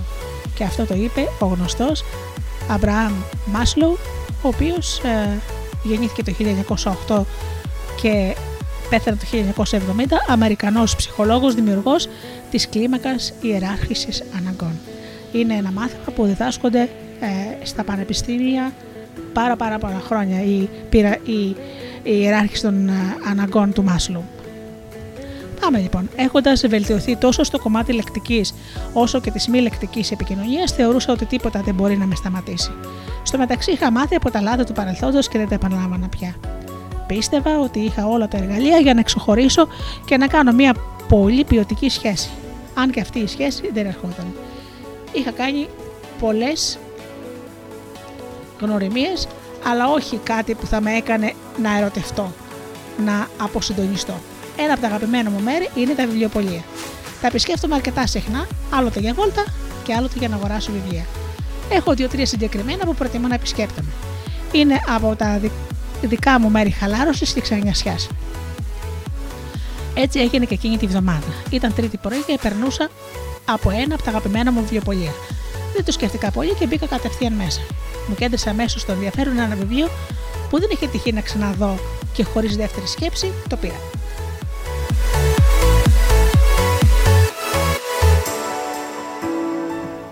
Γύρισα σπίτι και το άνοιξα για να το διαβάσω. Προς μεγάλη μου δυσαρέσκεια ήταν κακέκτυπο. Ξεκινούσα από τη σελίδα δεκαεννιά. Σπάνια περίπτωση. Δεν έχασα χρόνο, το μεσημέρι κιόλας πήγα να το αλλάξω. Ήθελα πολύ να το διαβάσω και δεν μπορούσα να περιμένω. Και μια κινέζικη παροιμία λέει: η καλύτερη στιγμή για να φυτέψεις ένα δέντρο ήταν είκοσι χρόνια πριν. Η δεύτερη καλύτερη στιγμή είναι τώρα. Αυτό το έχω πάντα κατά νου. Όταν είναι κάτι σημαντικό για εμένα και έχω τη δυνατότητα, προτιμώ να το κάνω άμεσα. Γι' αυτό ένα μέρος της ενότητας το αφιερώσουμε στη στοχοθεσία και στη σπουδαιότητα του χρόνου. Αφού λοιπόν πήγα στο βιβλιοπωλείο και εξήγησα το ζήτημα που είχε προκύψει, η ευγενέστατη υπάλληλος μου είπε να πάρω ένα άλλο. Όταν πήγα στο ράφι για να βρω το βιβλίο, την είδα στα δεξιά μου. Κεραυνοβόλος έρωτας. Την κοίταξα, αλλά δίστησα να κάνω το πρώτο βήμα. Παρότι έχω διαβάσει τόσα πολλά για την επικοινωνία και τη γλώσσα του σώματος, κόλλησα. Καθώς προσποιούμουν ότι κοιτάζω βιβλία, είδα με την άκρη του ματιού μου ότι με πρόσεξε. Παρατήρησε ότι τα πόδια της άρχισαν να δείχνουν προς εμένα, παρόλο που δεν υπήρχε λόγος να το κάνει, αφού τα βιβλία που κοίταζε ήταν μπροστά της. Αυτό το σημείο σκεφτόμουν να το παραλείψω, αλλά τελικά αποφάσισα να μοιραστώ και αυτή τη λεπτομέρεια. Είχαν πέρασει λοιπόν μερικά λεπτά, αλλά δεν ήξερα τι να πω. Ένιωθα ότι αν πήγαινα να της μιλήσω, δεν θα μου έφυγαν οι λέξεις. Γι' αυτό αποφάσισα να πάω με την άλλη πλευρά, από την άλλη πλευρά για να δω αν θα συνεχίσει να μου δείχνει προσοχή. Αυτό είναι και κάτι που δεν το προτείνω. Δεν χρειάζονται τόσα πολλά σημάδια για να μιλήσεις με κάποιον. Ωστόσο, ήταν από τις λίγες φορές που με είχε κυριεύσει άγχος. Άλλαξα θέση και φάνηκε πάλι να με κοιτάζει. Σκέφτηκα ότι δεν υπήρχε άλλος χρόνος. Ήταν η ευκαιρία μου. Κατευθύνθηκα δίχως να ξέρω τι να πω. Πόσα πράγματα έχω διαβάσει, σκέφτηκα. Δεν θα βρω κάτι να πω. Έτσι και έγινα. Έτσι και έγινε. Είδα ένα βιβλίο που κοίταζε. Αξιοποίησε τις ελεύθερες πληροφορίες. Είπαμε στην πρώτη ενότητα. Της είπα τη γνώμη μου για το βιβλίο, γνωριστήκαμε, την έλεγαν Μίρκα, πλήρωσε και βγήκαμε μαζί από το βιβλιοπωλείο. Περπατήσαμε. Είχε αρχίσει να βραδιάζει. Κάναμε χιούμορ. Συζητήσαμε για τα βιβλία, για τις αξίες μας, ακόμα και για τα όνειρά μας, αλλά και για τους μεγαλύτερους φόβους μας. Δεν μου έχει συμβεί κάτι τέτοιο σε μια πρώτη συνάντηση. Ένιωθα ότι γνωριζόμασταν καιρό. Όλα γύρω μας έμοιαζαν στατικά και μόνο εμείς κινούμασταν. Σε κάποια σαν σε ταινία. Όταν αποχαιρετιστήκαμε ως φυσική συνέπεια, όσα είχαν συμβεί, πήγα να τη φιλήσω. Η έλξη ήταν αδιάχυτη. Με πήρε μια ζεστή αγκαλιά, αλλά μου εκμυστηρεύτηκε ότι δεν ήταν η καλύτερη περίοδος για αυτήν. Δεν με πείραξε. Η σύνδεση μεταξύ μας ήταν μαγική. Το έβλεπα και το ίδιο και εκείνη. Άξιζε να περιμένω. Καθώς επέστρεφα στο σπίτι, δεν μπορούσα να σταματήσω να χαμογελάω και η εικόνα της είχε εγκατασταθεί στο μυαλό μου. Ένιωθα σαν να είχα μεθύσει, αλλά δεν είχα πει ούτε μία σταγόνα από αλκοόλ. Την επόμενη μέρα την κάλεσα στο τηλέφωνο. Μου είχε αναφέρει ότι της αρέσει το θέατρο και της είπα ότι έχω δύο εισιτήρια για την παράσταση «Οι δώδεκα ένορκοι». Την είχα δει στο παρελθόν και από το λίγο που τη γνώριζα ήμουν σίγουρος ότι της άρεσε. Ήταν το στυλ της. Πήγα λοιπόν να την πάρω από το σπίτι της. Όταν την είδα να έρχεται από, τα, από μακριά, τα χέρια μου έδρωσαν και η καρδιά μου χτυπούσε τόσο δυνατά που την άκουγα. Ήταν πολύ κομψή. Όχι ότι τις άλλες φορές δεν ήταν. Απλά εκείνο το βράδυ ήταν λίγο παραπάνω. Ή τουλάχιστον έτσι έβλεπα εγώ. Η παράσταση ήταν μοναδική. Σχεδόν δύο ώρες, χωρίς διάλειμμα. Την είδαμε απορροφημένη. Κάποια στιγμή η ατμόσφαιρα στη σκηνή έγινε τόσο έντονη που μου έπιασε το χέρι σφιχτά. Από εκείνο το σημείο και έπειτα χάθηκα. Ευτυχώς που είχα ξαναδεί την παράσταση. Όταν τελείωσε, μιλούσαμε για τους ηθοποιούς και τα σκηνικά, για τα μηνύματα που αναδείχθηκαν. Σχολιάσαμε κάθε λεπτομέρεια. Την είχε συνεπάρει. Εγώ από την άλλη πίστευα ότι βρήκα το άλλο μου μισό, ή για να είμαι ακριβής, το άλλο μου ολόκληρο. Γιατί για να μπορείς να αγαπήσεις κάποιον, κάποιον άλλον, καλείσαι να είσαι ολόκληρος. Όταν είσαι μισός, δεν μπορεί κανείς να καλύψει το κενό σου, όπως θα αναλύσουμε και στη συνέχεια. Φτάνοντας στο σπίτι της, κατέβηκα από το αυτοκίνητο για να, τη, για να την πάω μέχρι την πόρτα και να την πάρω μια αγκαλιά. Δεν είχα σκοπό να τη φέρω σε δύσκολη θέση. Ό,τι γινόταν μεταξύ μας ήθελα να είναι πηγαίο, όταν θα ήταν έτοιμη. Η επικοινωνία μας συνεχίστηκε. Μηνύματα, τηλέφωνα, βόλτες, συζητήσεις. Σε βάθος και αρωματική ατμόσφαιρα, αλλά εκείνη με επέμενε, δεν είναι κατάλληλη στην καλή στιγμή. Προσπαθούσα να μάθω τι συμβαίνει, δίχως αποτέλεσμα, αλλά δεν το άφησα κάτω. Ένα απόγευμα είχαμε πάει στο Φιλοπάπου. Τη θυμάμαι ακόμα εκείνη τη συζήτηση. Της είχα πει ότι είμαι ερωτευμένος μαζί της, ότι δεν μπορώ να σταματήσω να τη σκέφτομαι. Δύσκολο να το πεις, ειδικά αν ξέρεις ότι μάλλον δεν υπάρχει ανταπόδοση. Ήθελα όμως να το πω, να το βγάλω από μέσα μου και να την βάλω στη διαδικασία να σκεφτεί και να αποφασίσει τι θέλει. Αρχικά νιώσα μηχανία, αφού δεν περίμενα να της το πω, έπειτα ήταν πολύ γλυκιά. Μου χαμογέλασε και έγραψε με νύχια. Το βασιλιοβασίλεμα ήταν μαγικό. Γλυκόπικρο, όπως μου είπε. Τα χρώματα του ουρανού ήταν σαν καμβά ζωγραφικής. Θερμό πορτοκαλί, ανοιχτό ροζ, γκρίζο γάλανο και βαθύ κόκκινο. Ο ήλιος έδιε, συμβολίζοντας το τέλος της ημέρας αλλά και την αρχή της επόμενης. καθίσουμε στα βραχάκια και αγνοδεύουμε τη θάλασσα. Ακούσε το κεφάλι της στον ώμο. Οι χτύποι της καρδιάς μας είχαν συγχρονιστεί. Είχαν γίνει ένα. Αυτή τη φορά το φιλί δεν θα μπορούσε να μην έρθει. Είχαν ατυχιάσει σύγκομος, αλλά έπλεα σε εκπλάγει ευτυχίας. Στο τελευταίο μέρος της συνότητας θα προσπαθήσουμε να περιγράψουμε την έννοια της ευτυχίας όπως την ορίζει ο καθένας. Για εμένα σίγουρα ήταν μια απόλυτη στιγμή ευτυχίας και είμαι ευγνώμων για αυτή. Και το βράδυ κοιμηθήκαμε σπίτι μου, μαζί. Το βίωνα σαν να ήμασταν σε ένα άλλο μέρος, σε άλλο σπίτι, σε άλλη χώρα, κάπου που δεν είχα ξαναπάει.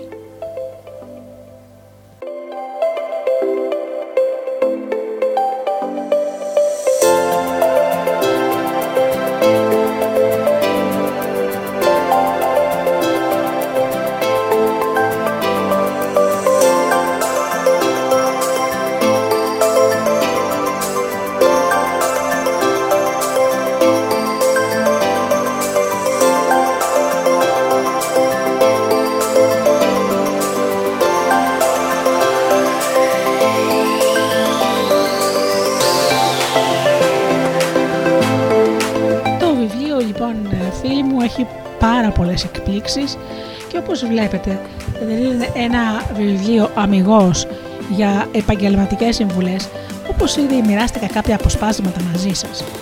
Είναι και βιβλίο που μιλάει και για τις ανθρώπινες σχέσεις, για τον έρωτα, για τη φιλία, για πολλά. Είναι λοιπόν ένας άνθρωπος με ένα φρέσκο μυαλό. Ένας άνθρωπος, ο Νίκος Γιαννακόπουλος, που μοιράζεται μαζί μας τις εμπειρίες, αυτόν που έμαθε και αυτόν που έχει κάνει ήδη, και τα πράγματα πάνε πάρα πολύ καλά για αυτόν και εύχομαι να πάνε ακόμα καλύτερα. Λοιπόν, νομίζω ότι ήρθε η ώρα μετά από ένα τραγουδάκι να ακούσουμε και την συνέντευξη. Έτσι δεν είναι? Λοιπόν, για πάμε.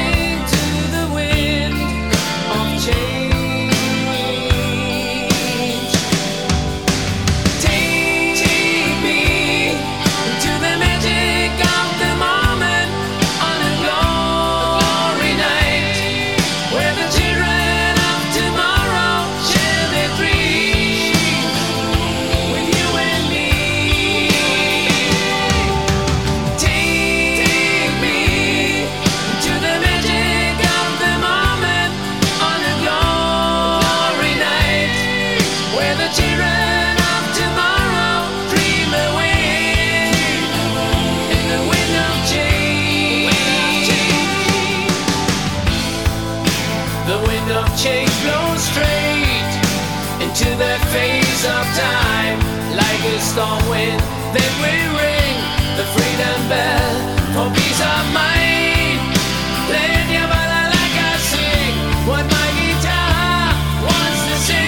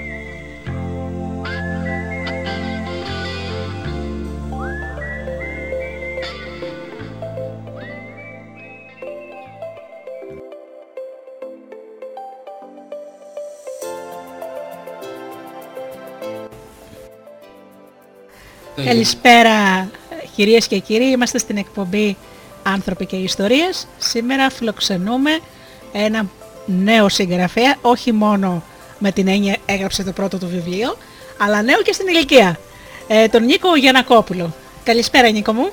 Καλησπέρα Γεωργία, καλησπέρα σε όλους τους ακροατές και τις ακροάτριες και σε ευχαριστώ ναι. πολύ για την πρόσκληση.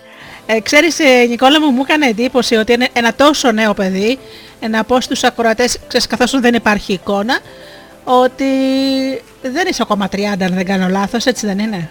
Είμαι στα είκοσι οκτώ. Κοντεύω, κοντεύω, κοντεύω στην...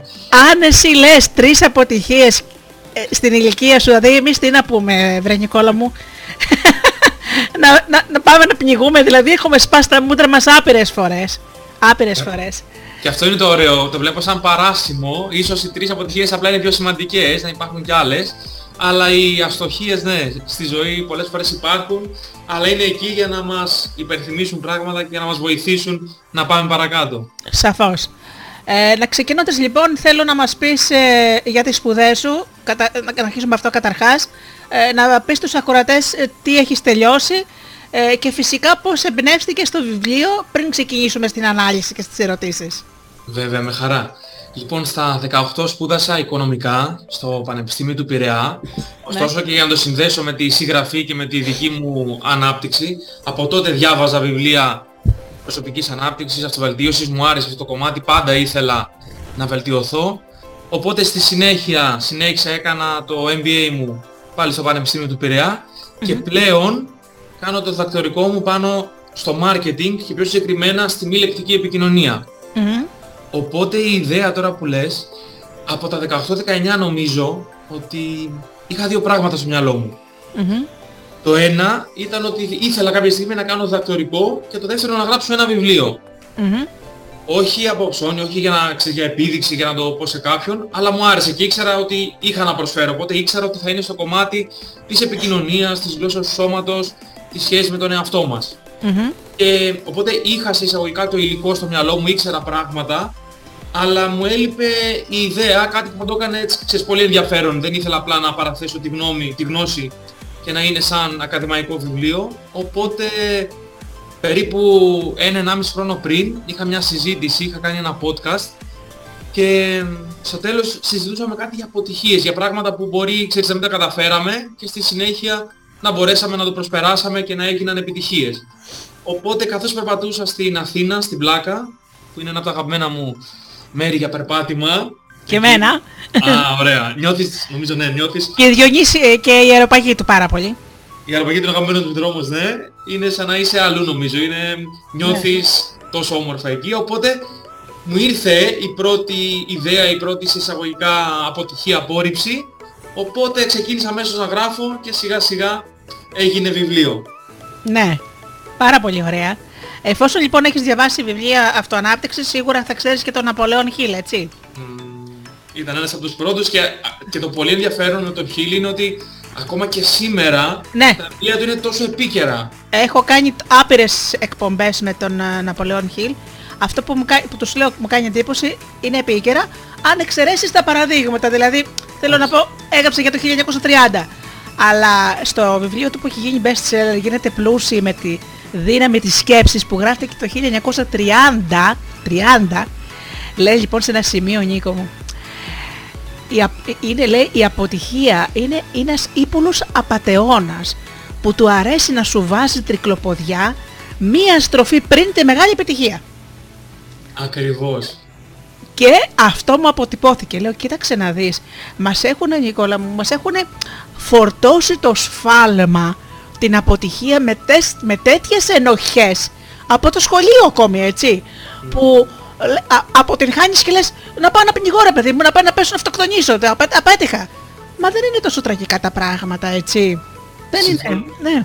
Συμφωνώ και ο Χιλ όντως είναι και εμένα πιο αγαπημένος μου. Όπως είπες, εντάξει, κάποια παραδείγματα μπορεί να διαφέρουν λίγο, αλλά η ουσία είναι εκεί και μπορεί ναι, να, μας, να είναι πατεώνες όπως είπε και ο Χιλ, υπό την έννοια ότι αν το αφήσουμε και μας πάρει από κάτω, ναι, θα μας ρίξει, ναι, δεν θα συνεχίσουμε. Αν όμως το δούμε σαν μια σφεντόνα, σκέψη σφεντόνα που παίρνουμε φόρα, που την τραβάμε πίσω και μετά πετάγεται μπροστά, οπότε η αποτυχία είναι αυτό, θα έλεγα, το πίσω. Ναι. Όμως είναι για μερικά δευτερόλεπτα. Αλλά όπως λες και από το σχολείο, γιατί πολλά πράγματα ξεκινούν είτε από την οικογένεια είτε από το σχολείο, στην παιδική ηλικία τέλος πάντων, ναι, έχουμε συνηθίσει ας πούμε με το, το κόκκινο στυλό. Εκεί που υπάρχει λάθος, πάρα πολύ μεγάλο κόκκινο, δεν ξέρω, υπογράμμιση, να το κυκλώσουμε, ή αν η δασκάλα, ο δάσκαλος ή ο καθηγητής πει κάτι στο παιδί ή στο γονιό, τις πιο πολλές φορές ίσως εστιάσει ναι, στο ένα λάθος που έκανε, σε κάτι που του ξέφυγε. Και δεν εστιάσει στα καλά. Προφανώς και θα δούμε το λάθος για να μπορέσουμε να το βελτιώσουμε και να μην το ξανακάνουμε. Αλλά είναι ωραίο τους ανθρώπους στον γύρω μας να λέμε και τα θετικά, να λέμε και τα καλά πράγματα. Mm-hmm. Και ξέρεις, Νικόλα μου, εμείς τα χρόνια τα δικά μας δεν είχαμε μόνο το κόκκινο στυλό όπως λες, είχαμε και το ξύλο. Εγώ ζήσα και αυτά, δηλαδή ε, λάθος και ξυλιά στα χέρια, έτσι. Θέλω να σου πω, συνέδεσαι, ξέρεις, ο ανθρώπινος εγκέφαλος, εφόσον έχεις ασχοληθεί, συνδέει τον πόνο με την αποτυχία. Δηλαδή, έφαγα ξύλο από τη δασκάλα, μου, από το δάσκαλο, μου ρίξε με τη βέργα, γιατί έκανα λάθος. Άρα, άμα κάνεις λάθος, πονάει. Mm, το, κατα, το καταλαβαίνω απόλυτα και πλέον μπορεί να μην έχουμε συνήθως ως ποτέ την σωματική βία στο σχολείο, αλλά μπορεί να έχουμε τη λεκτική, οπότε απλά να είναι η πρόοδος της, η ανάπτυξή της, οπότε είναι το ίδιο, δεν έχει μεγάλες διαφορές, τη ψυχολογική, τη λεκτική, οκ, okay, δεν είναι θέμα σύγκρισης, αλλά και αυτό είναι η εξέλιξή της, οπότε ναι, μας έχουν μάθει ότι αντί να πούμε ότι οκ, okay, ξέρεις, κοίτα, έκανες αυτό, πρόσεξε την επόμενη φορά να το κάνεις σωστά, να το δεις διαφορετικά. Mm-hmm. Αντί να το πάμε εκεί, το πάμε ως ότι αν κάνεις λάθος θα σε τιμωρήσω. Ναι. Υπάρχει και ένα πολύ ωραίο βιβλίο από τον Daniel Pink που μιλάει για την τιμωρία και λέει ότι ναι, η τιμωρία ή η επιβράβευση δεν αποτελούν το καλύτερο κίνητρο. Το καλύτερο κίνητρο είναι να το βρούμε από μέσα μας. Mm-hmm. Να μπορέσει τα λόγια έμπνευσης, είτε προς τον εαυτό μας είτε προς τους άλλους, ναι, αποτελούν το καλύτερο κίνητρο. Ωραία. Λοιπόν, να ξεκινήσουμε τώρα με το βιβλίο «Οι τρεις αποτυχίες», λοιπόν, εκδόσεις Υβίσκος, που έχει και τα καλύτερα βιβλία αυτοανάπτυξης, πιστεύω. Λοιπόν, στη... να πω ότι λοιπόν στον πρόλογο κάπου λες μια πολύ ωραία, ωραία λέξη, η συνέπεια. Την έχεις σαν α, χαρακτηριστικό, ας πούμε, της κάθε επιτυχίας, έτσι. Το πιστεύεις, φαντάζομαι, αυτό, μας το γράφεις. Ακριβώς. Η συνέπεια για μένα είναι τα πιο σημαντικά. Ναι, προφανώς έχει σημασία το ταλέντο, ναι, προφανώς έχει σημασία να έχουμε κάποια χαρακτηριστικά, αλλά από τη φύση μας εννοώ, από την γέννησή μας. Ωστόσο η συνέπεια αφενός είναι κάτι που το χτίζουμε, δεν χρειάζεται, δεν χρειάζεται να το έχουμε από τη γέννησή μας. Αφετέρου, σκέψου το απλό παράδειγμα με το βούρτισμα των δοντιών. Αν κάποιος μία φορά την εβδομάδα βουρτίζει τα δόντια του, δεν ξέρω, για μισή ώρα, για μία ώρα, μάλλον δεν θα καταφέρει και πολλά, μάλλον θα δημιουργήσει και πρόβλημα στα δόντια μας. Ενώ από την άλλη πλευρά, το, το ένα λεπτό δύο φορές την ημέρα, η συνέπεια δηλαδή αυτής της πράξης, η συνήθεια, η ρουτίνα, θα μπορέσει να μας χαρίσει πολύ υγιή δόντια. Σωστά. Σωστά. Ναι. Το ίδιο και με, με όλα τα πράγματα, το ίδιο και με το γυμναστήριο, με τη γυμναστική. Το να κάνω μια φορά την εβδομάδα οκτώ ώρες γυμναστική μάλλον δεν θα με βοηθήσει πολύ. Το να κάνω όμως είκοσι λεπτά, μισή ώρα τη μέρα θα είναι εξαιρετικό. Πολύ σωστά. Και να πω, μου αρέσει ένα παράδειγμα που λέω, ε, ο γνωστός ε, Καβάκος, που έχει τεράστιες επιτυχίες και μας έχει κάνει περήφανος. Τους λέω, πιστεύετε ότι αυτός ο άνθρωπος, επειδή έχει ήδη επιτυχίες, δεν κάνει εξάσκηση κάθε μέρα? Ο ίδιος είπε ότι κάνει τουλάχιστον το λιγότερο τρεις ώρες εξάσκηση μουσική την ημέρα, για να παίζει αυτό το, τη θεία μουσική που παίζει. Δηλαδή αυτός έχει συνέπεια, σου λέει είμαι όνομα, κάτι, δεν το σταματάει. Ακριβώς, και ακόμα και οι κορυφαίοι προφανώς δεν τα πετυχαίνουν πάντα όλα τα πράγματα. Έβλεπα και πρόσφατα λίγο το μπάσκετ και διάβαζα ο LeBron James, για όσους το γνωρίζουν, τέλος πάντων είναι ένας από τους κορυφαίους μπασκετμπολίστες αυτή τη στιγμή, και έλεγε ότι είναι πρώτος σε λάθη στην ιστορία του. Ναι, ναι, το έχω διαβάσει, σωστά, ναι, ναι. Βλέπεις, οπότε δεν σημαίνει κορυφαίοι ότι δεν κάνουν λάθη, δεν έχουν αστοχίες, απλά ότι προσπαθούν, είναι συνεπείς, έχουν αναπτύξει τον εαυτό τους, δουλεύουν σκληρά, mm. έχουν κίνητρα συνεχώς και τα καταφέρνουν. Μα ναι, κοίταξε, πάλι στον Ναπολέον Χιλ έλεγε, ας πούμε, λόγου χάρη ότι ο Disney απορρίφθηκε πολλές φορές για έλλειψη φαντασίας. Φαντάσου τώρα, έτσι. Ο Fred Astaire, που εντάξει εσύ δεν τον, δεν τον, μπορεί και να μην τον ξέρεις, ε, κατηγορήθηκε ότι είναι κακός χορευτής, έτσι. Θέλω να πω ότι οι άνθρωποι που διαπρέψανε ε, στον καλλιτεχνικό κόσμο, στην ιστορία, συγγραφείς κτλ, έχουν φάει, να το πω, πόρτα στη μούρη τόσες φορές που κανονικά θα έπρεπε να τα έχουν παρατήσει. Και μάλιστα, Νικόλα, μου λέω το εξής. Υπάρχει ένας ηθοποιός που είχε γράψει ένα σενάριο για μια ταινία στην οποία ήθελα να πρωταγωνιστήσει ο ίδιος. Πήγε σε δύο χιλιάδες οντισιόν. Το φαντάζεσαι το νούμερο? δύο χιλιάδες οντισιόν, και του είπαν ότι είναι άχρηστος, ότι δεν γράφει ωραία στην κάμερα και ότι δεν μπορεί να γίνει ηθοποιός γιατί δεν μιλάει σωστά, γιατί δεν είναι ωραίος κτλ. κτλ. Όμως κάποια στιγμή μια εταιρεία του είπε, εντάξει, θα τη γυρίσουμε με σένα. Αυτός ο άνθρωπος είναι ο Σταλόνε και η ταινία είναι ο Ρόκι. Θέλω να πω ότι φαντάσου έφαγε δύο χιλιάδες φορές όχι. Και τα παραδείγματα ε, είναι άπειρα. Άπειρα τα όχι, ναι, έτσι. Ναι, ναι, και, η... σου, και σου είπε όχι, εγώ θα γίνω ηθοποιός. Τέλος, ας είμαι άσχημος και ξέρεις, όντως δεν μιλάει καλά. Όντως, ε, ε, ναι. Ε, θέλω να σου πω ότι ναι. Αυτό είναι εμφανές, ας πούμε, διάβαζα και τη τζέι κέι. Rowling που έχει γράψει τα, τα Harry ναι, Potter. Ναι. Είχε δώδεκα απορρίψεις από εκδοτικούς. Ο Stallone που είπες τώρα. Ναι. Ο Stephen King. Οπότε αυτό είναι τελικά το χαρακτηριστικό που τους έκανε να πετύχουν και να περάσουν αυτό που ήθελαν το μήνυμα. Είναι ότι ναι. δεν σταμάτησαν.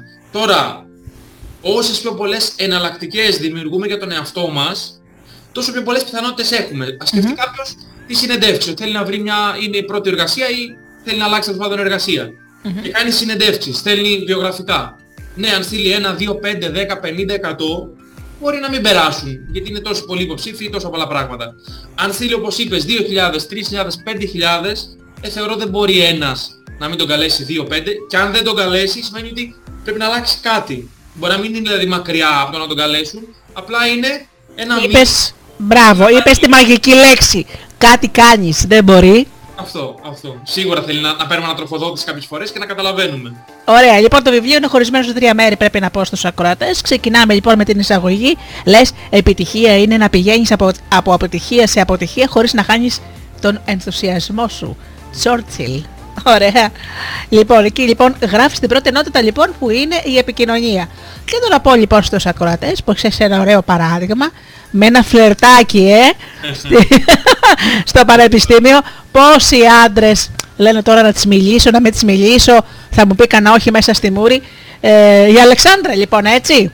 Σωστά, και από την ναι, θα μπορούσα να βάλω διάφορα παραδείγματα εκεί, είτε από αυτό το κομμάτι ενότητα και από άλλο τομέα. Ωστόσο, θεωρώ ότι είναι κάτι το οποίο μπορούμε εύκολα να ταυτιστούμε όλοι, ή οι περισσότεροι τέλος πάντων, και είναι στην καθημερινότητά μας. Γιατί βλέπουμε σειρές, βλέπουμε ταινίες που έχει να κάνει με το φλερτ, πάντα μας αρέσει αυτό το κομμάτι.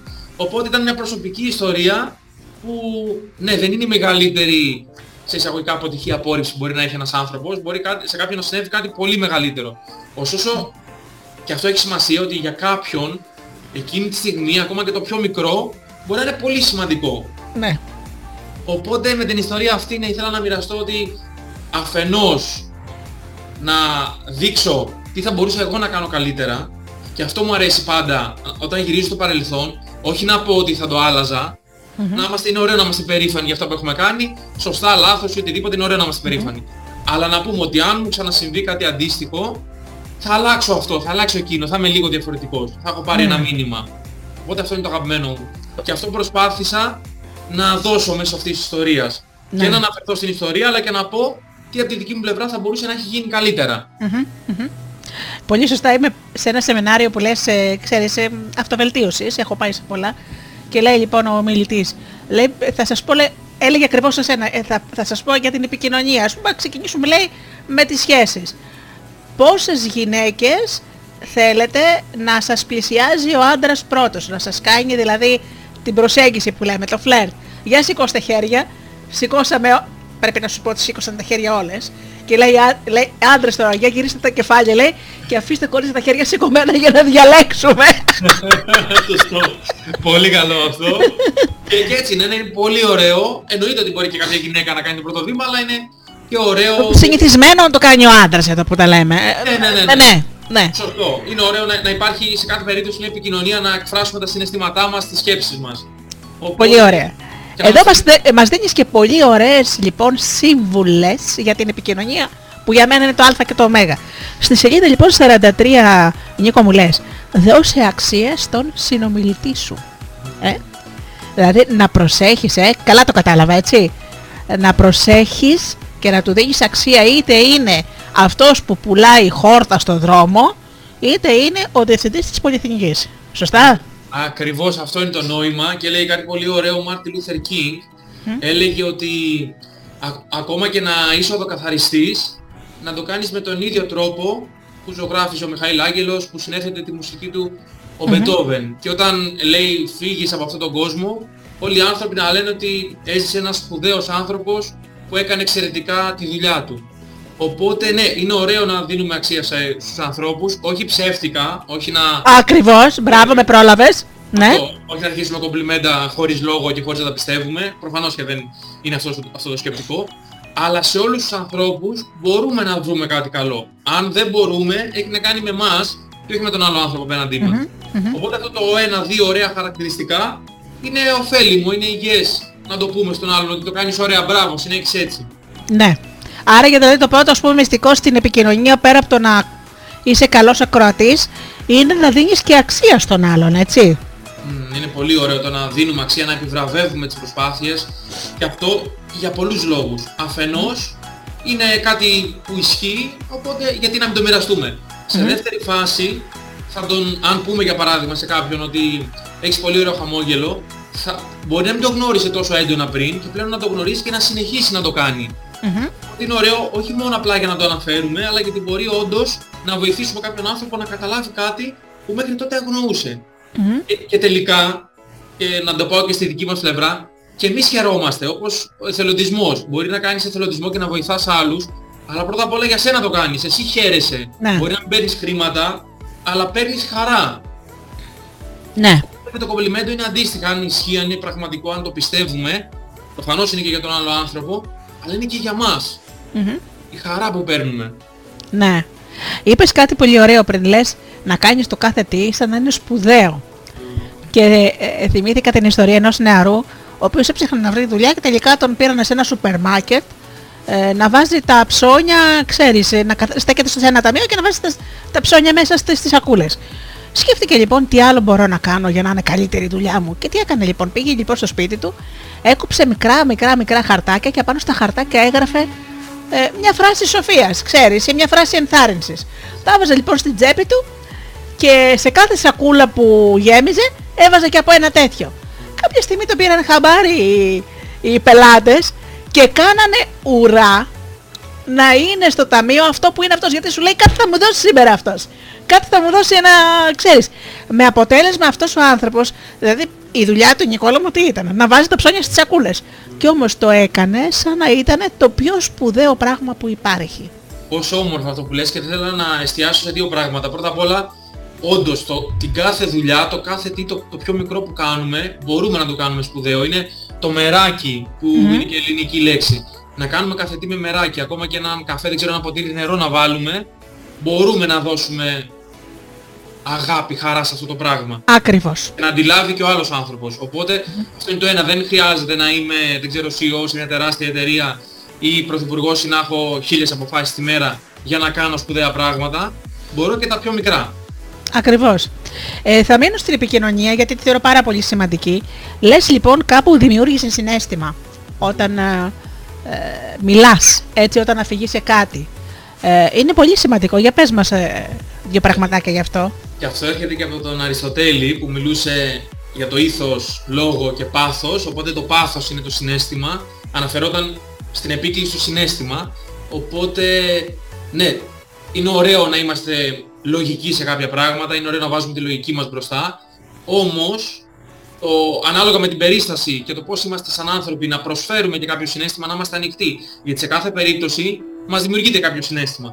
Οπότε mm-hmm. είναι ωραίο πρώτα απ' όλα εμείς οι ίδιοι να το, κατανο, να το κατανοούμε, να το καταλαβαίνουμε και να το περνάμε και στους άλλους. Μπορεί πολύ γρήγορα να δημιουργηθεί σύνδεση, να δημιουργηθεί οικειότητα και να απολαύσουμε τελικά την επικοινωνία από το να είμαστε απόλυτα ξύλινοι. Και εδώ πάλι mm-hmm. έρχεται στα πιο απλά πράγματα. Μπορεί να πάμε ένα καφέ να πάρουμε ή, να, ή στο φούρνο. Mm-hmm. Τελώς διαφορετικό να πω ναι, θα ήθελα αυτό, και τελώς διαφορετικό καλημέρα, χαμογελαστός, να, να πω και πώς είστε ίσως, αν δεν υπάρχει πολλή κίνηση, αν δεν βιαζόμαστε όλοι, και να, να πάρω το, τον καφέ. Εκεί λοιπόν, σε μια τέτοια επικοινωνία, ο άνθρωπος που έχουμε απέναντί μας θα θέλει να μας ξαναδεί, θα έχει όρεξη να μας ξαναδεί, αλλά και εμείς θα το απολαύσουμε τελικά από το να είμαστε ξύλινοι. Ακριβώς. Πολύ ωραίο. Και σαφώς και πρέπει να μιλάμε όμορφα στους ανθρώπους που στέκονται με τις ώρες όρθιοι, mm. για να έχουμε εμείς τον καφέ μας, στο, στο φούρνο, στο σούπερ μάρκετ. Μην ξεχνάμε ότι αυτοί οι άνθρωποι δουλεύουν όρθιοι και χρειάζονται μια καλή κουβέντα. Δηλαδή είναι τόσο ανθρώπινο αυτό που λες. Δηλαδή, πες κάτι καλό, ας πούμε, στον άνθρωπο. Μίλα ευγενικά. Δεν είναι σκλάβος μας. Δουλεύει για το ψωμί του άνθρωπος, έτσι. Αυτό, και θα δούμε ότι ένα χαμόγελο από την πλευρά μας ή όπως είπες ένα καλό σχόλιο, πώς και ο ίδιος αμέσως θα αλλάξει. Μπορεί να ήταν ενδεχομένως, δεν ξέρω, να μην είχε τόσο όρεξη, αλλά θα τον δούμε όταν χαμογελάμε σε κάποιον, το πιο πιθανό είναι να μας χαμογελάσει και εκείνος. Mm-hmm. Οπότε είναι ωραίο να φτιάχνουμε και τη μέρα μας και τη μέρα των άλλων ανθρώπων. Ωραία. Λοιπόν, κάνεις μια συζήτηση που λες, λοιπόν, λες εδώ πέρα ωραία πράγματα για την επικοινωνία. Είτε η συζήτηση αυτή είναι επαγγελματικής φύσεως, είτε να είναι κάποια φι, φιλική, είτε το πρώτο ραντεβού ίσως, και λες λοιπόν κάνε ενδιαφέρουσες ερωτήσεις. Mm. Για πες, εδώ, μην ξανακούσα λοιπόν από άντρα τη ζώδιο είσαι, μα την Παναγία σου λέω, έτσι ξαναδώ, ακούσα από άντρα τη ζώδιο είσαι, θα πάω να πνιγώ έτσι, δεν την αντέχω την ερώτηση.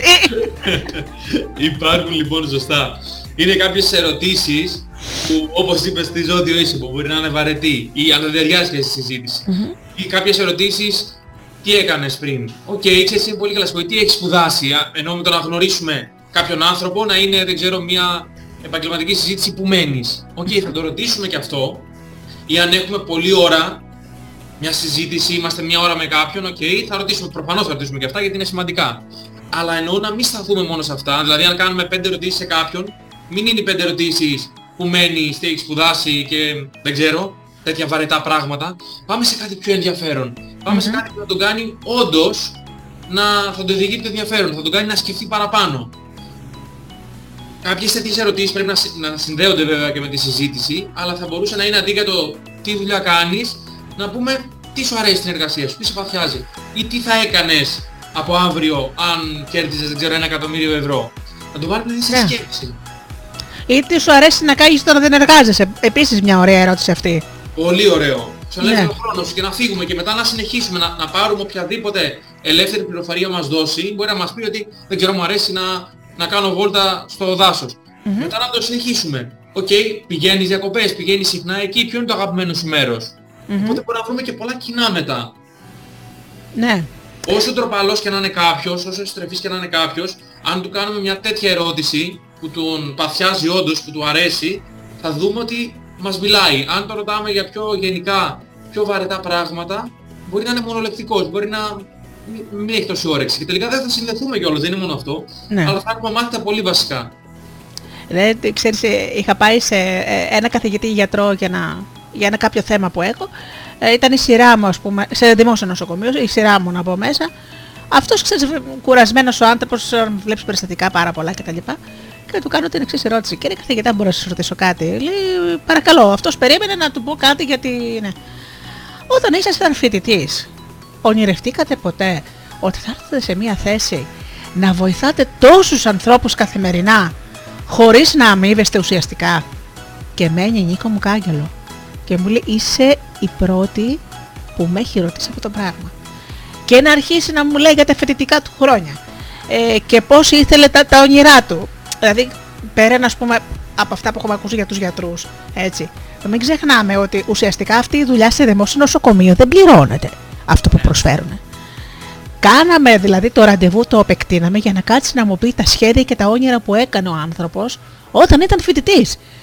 Βλέπεις όμως μια ερώτηση πώς τον ξεκλείδωσε, πώς τον έκανε, ναι, να θέλει να μιλήσει, ενώ σε άλλη περίπτωση μπορεί να λέγατε τα πολύ βασικά, τα πολύ τυπικά και σε λίγο χρόνο να είχατε τελειώσει. Mm-hmm. Οπότε, αλλά με αυτόν τον τρόπο όταν δημιουργούμε μνήμες στους ανθρώπους, δημιουργούμε συναισθήματα, mm-hmm, τους κάνουμε να θέλουν να μιλήσουν, να θέλουν να συνδεθούν μαζί μας. Και είναι, ωραία, πολύ πολύ ωραίο αυτό το κομμάτι. Και βέβαια και να πω και το χαρακτηριστικό που το έχω πει πολλές φορές στα social, ε, όσοι προσπαθούν να κάνουν φλερτ, να μην πω κάποια άλλη λέξη. Οι τέσσερις ερωτήσεις. Είσαι παντρεμένη, που μένεις, με τι ασχολείσαι, πόσο χρόνο είσαι. Δεν ρωτάνε τίποτα άλλο. Αυτό, μα βλέπεις ή το πόσο χρόνο είσαι, okay, ξέρεις, θα το μάθουμε κάποια στιγμή. Δεν, δεν, δεν λέω δεν το μάθουμε για τον άνθρωπο απέναντί μας. Αλλά να είναι αυτές τώρα οι τέσσερις πρώτες ερωτήσεις, όπως είπες, δεν βοηθάει, δεν δημιουργεί καμία, κανένα ενδιαφέρον. Οπότε, ναι, πάμε να κάνουμε, γιατί και εμείς ήδη θα περνάμε καλύτερα. Και αντίστοιχα, είτε από ευγένεια, είτε θα μας κάνουν μια τέτοια ερώτηση, θα μας πούν και εσύ. Οπότε είναι πιο ωραίο να απαντήσουμε σε μια ερώτηση, όπως είπες, για τις μνήμες, για το παρελθόν, για το μέλλον, για τα όνειρα, από ό,τι να ρωτήσουμε, να απαντήσουμε για το πού μένουμε. Mm-hmm. Ωραία. Και λες επίσης, ας πούμε, κάτι που το πιστεύω και εγώ, μην εστιάζεις στα αρνητικά. Ωραίο. Γενικώς στην αρνητική σκέψη, δηλαδή στη ζωή ή στην ώρα της συζήτησης. Τι, τι, τι νοείς πάνω σε αυτό το θέμα? Θα σου πω, γενικότερα εννοώ, πάνω σε αυτό το κομμάτι, εννοείται, για να ξεκινήσω με αυτό, δεν συμβαίνουν όλα τα, πράγμα, όλα τα πράγματα στη ζωή μας, δεν είναι πανέμορφα, δεν είναι τέλεια, δεν είναι εξαιρετικά. Καλά, λίμωνο, τι λες τώρα. Προφανώς και θα μας συμβούν πράγματα που δεν είναι τόσο ωραία και εννοείται να δώσουμε και χώρο στον εαυτό μας, να είναι λυπημένος, να είναι στεναχωρημένος, είναι και αυτό ένα συναίσθημα για κάποιο χρονικό διάστημα, μικρό εννοώ. Mm. Αλλά από εκεί και πέρα, αν πιάσουμε τη συζήτηση τώρα, μια συζήτηση, αν ξεκινήσουμε, έχουμε δέκα λεπτά μπροστά μας και πούμε για τον COVID, για δεν ξέρω κάποια χρήματα που χάσαμε, για την εταιρεία που μας έδιωξαν, για μια σχέση που δεν πήγε όπως θέλαμε, δεν δημιουργεί κάτι θετικό. Οκ, okay, είναι στη ζωή, εννοείται θα τα πούμε, αλλά αφενός μην πούμε μόνο αυτά και αφετέρου να πούμε ότι προφανώς δεν μας αρέσει, μας έχει στενοχωρήσει, αλλά να δούμε πώς θα προχωρήσουμε, τι μάθαμε από αυτό, τι κάνω τώρα. Ναι, το πολύ να... ωραίο αυτό, ναι. Ξέρεις, δεν πάνε καλά και να είμαστε με αυτή την, σε αυτή την επικοινωνία με αρνητικά πράγματα, δεν θέλει και ο άλλος να μας ξαναδεί. Αλλά και εμείς οι ίδιοι τελικά κάνουμε καλό. Ναι. Οπότε για να καταλήξω. Εννοείται ότι θα μιλάμε στους ανθρώπους μας και για πράγματα που δεν είναι τόσο όμορφα, δεν πήγαν όπως θέλαμε. Όμως να μην εστιάζουμε μόνο σε αυτά και όχι μόνο για τη συζήτηση και, εμάς, και για εμάς τους ίδιους. Mm-hmm. Αν σκεφτόμαστε το τι μου συνέβη, τι έγινε, δεν θα βρω ποτέ τη λύση και δεν θα προχωρήσω ποτέ. Αν όμως πω, οκ, okay, συνέβη αυτό. Τι κάνω τώρα, πώς το προσπερνάω ή τι κάνω από εδώ και πέρα για να μην ξανασυμβεί, θα είναι πολύ πιο ωφέλιμο. Ναι. Ωραία. Θέλω να μας πεις λίγες πληροφορίες τώρα για τις ανοιχτές ερωτήσεις, που πιστεύω θα ενδιαφέρουν πολλούς ε, ακροατές ε, στη συζήτηση. Εννοείται. Να. Οι ανοιχτές ερωτήσεις λοιπόν είναι αυτές που δεν μπορούν να απαντηθούν μονολεκτικά. Αν σου πω ποια είναι τα όνειρά σου, δεν μπορείς να μου απαντήσεις με μια λέξη, ενώ αντίθετα κλειστές ερωτήσεις είναι αυτές που μπορούν να απαντηθούν με ναι ή όχι μεταξύ ενός ή περισσότερων πραγμάτων, δηλαδή σου αρέσει το ποδόσφαιρο ή το μπάσκετ. Αυτό είναι μια κλειστή ερώτηση. Mm-hmm. Άρα κάποιες στιγμές μπορεί να είναι χρήσιμη μια κλειστή ερώτηση.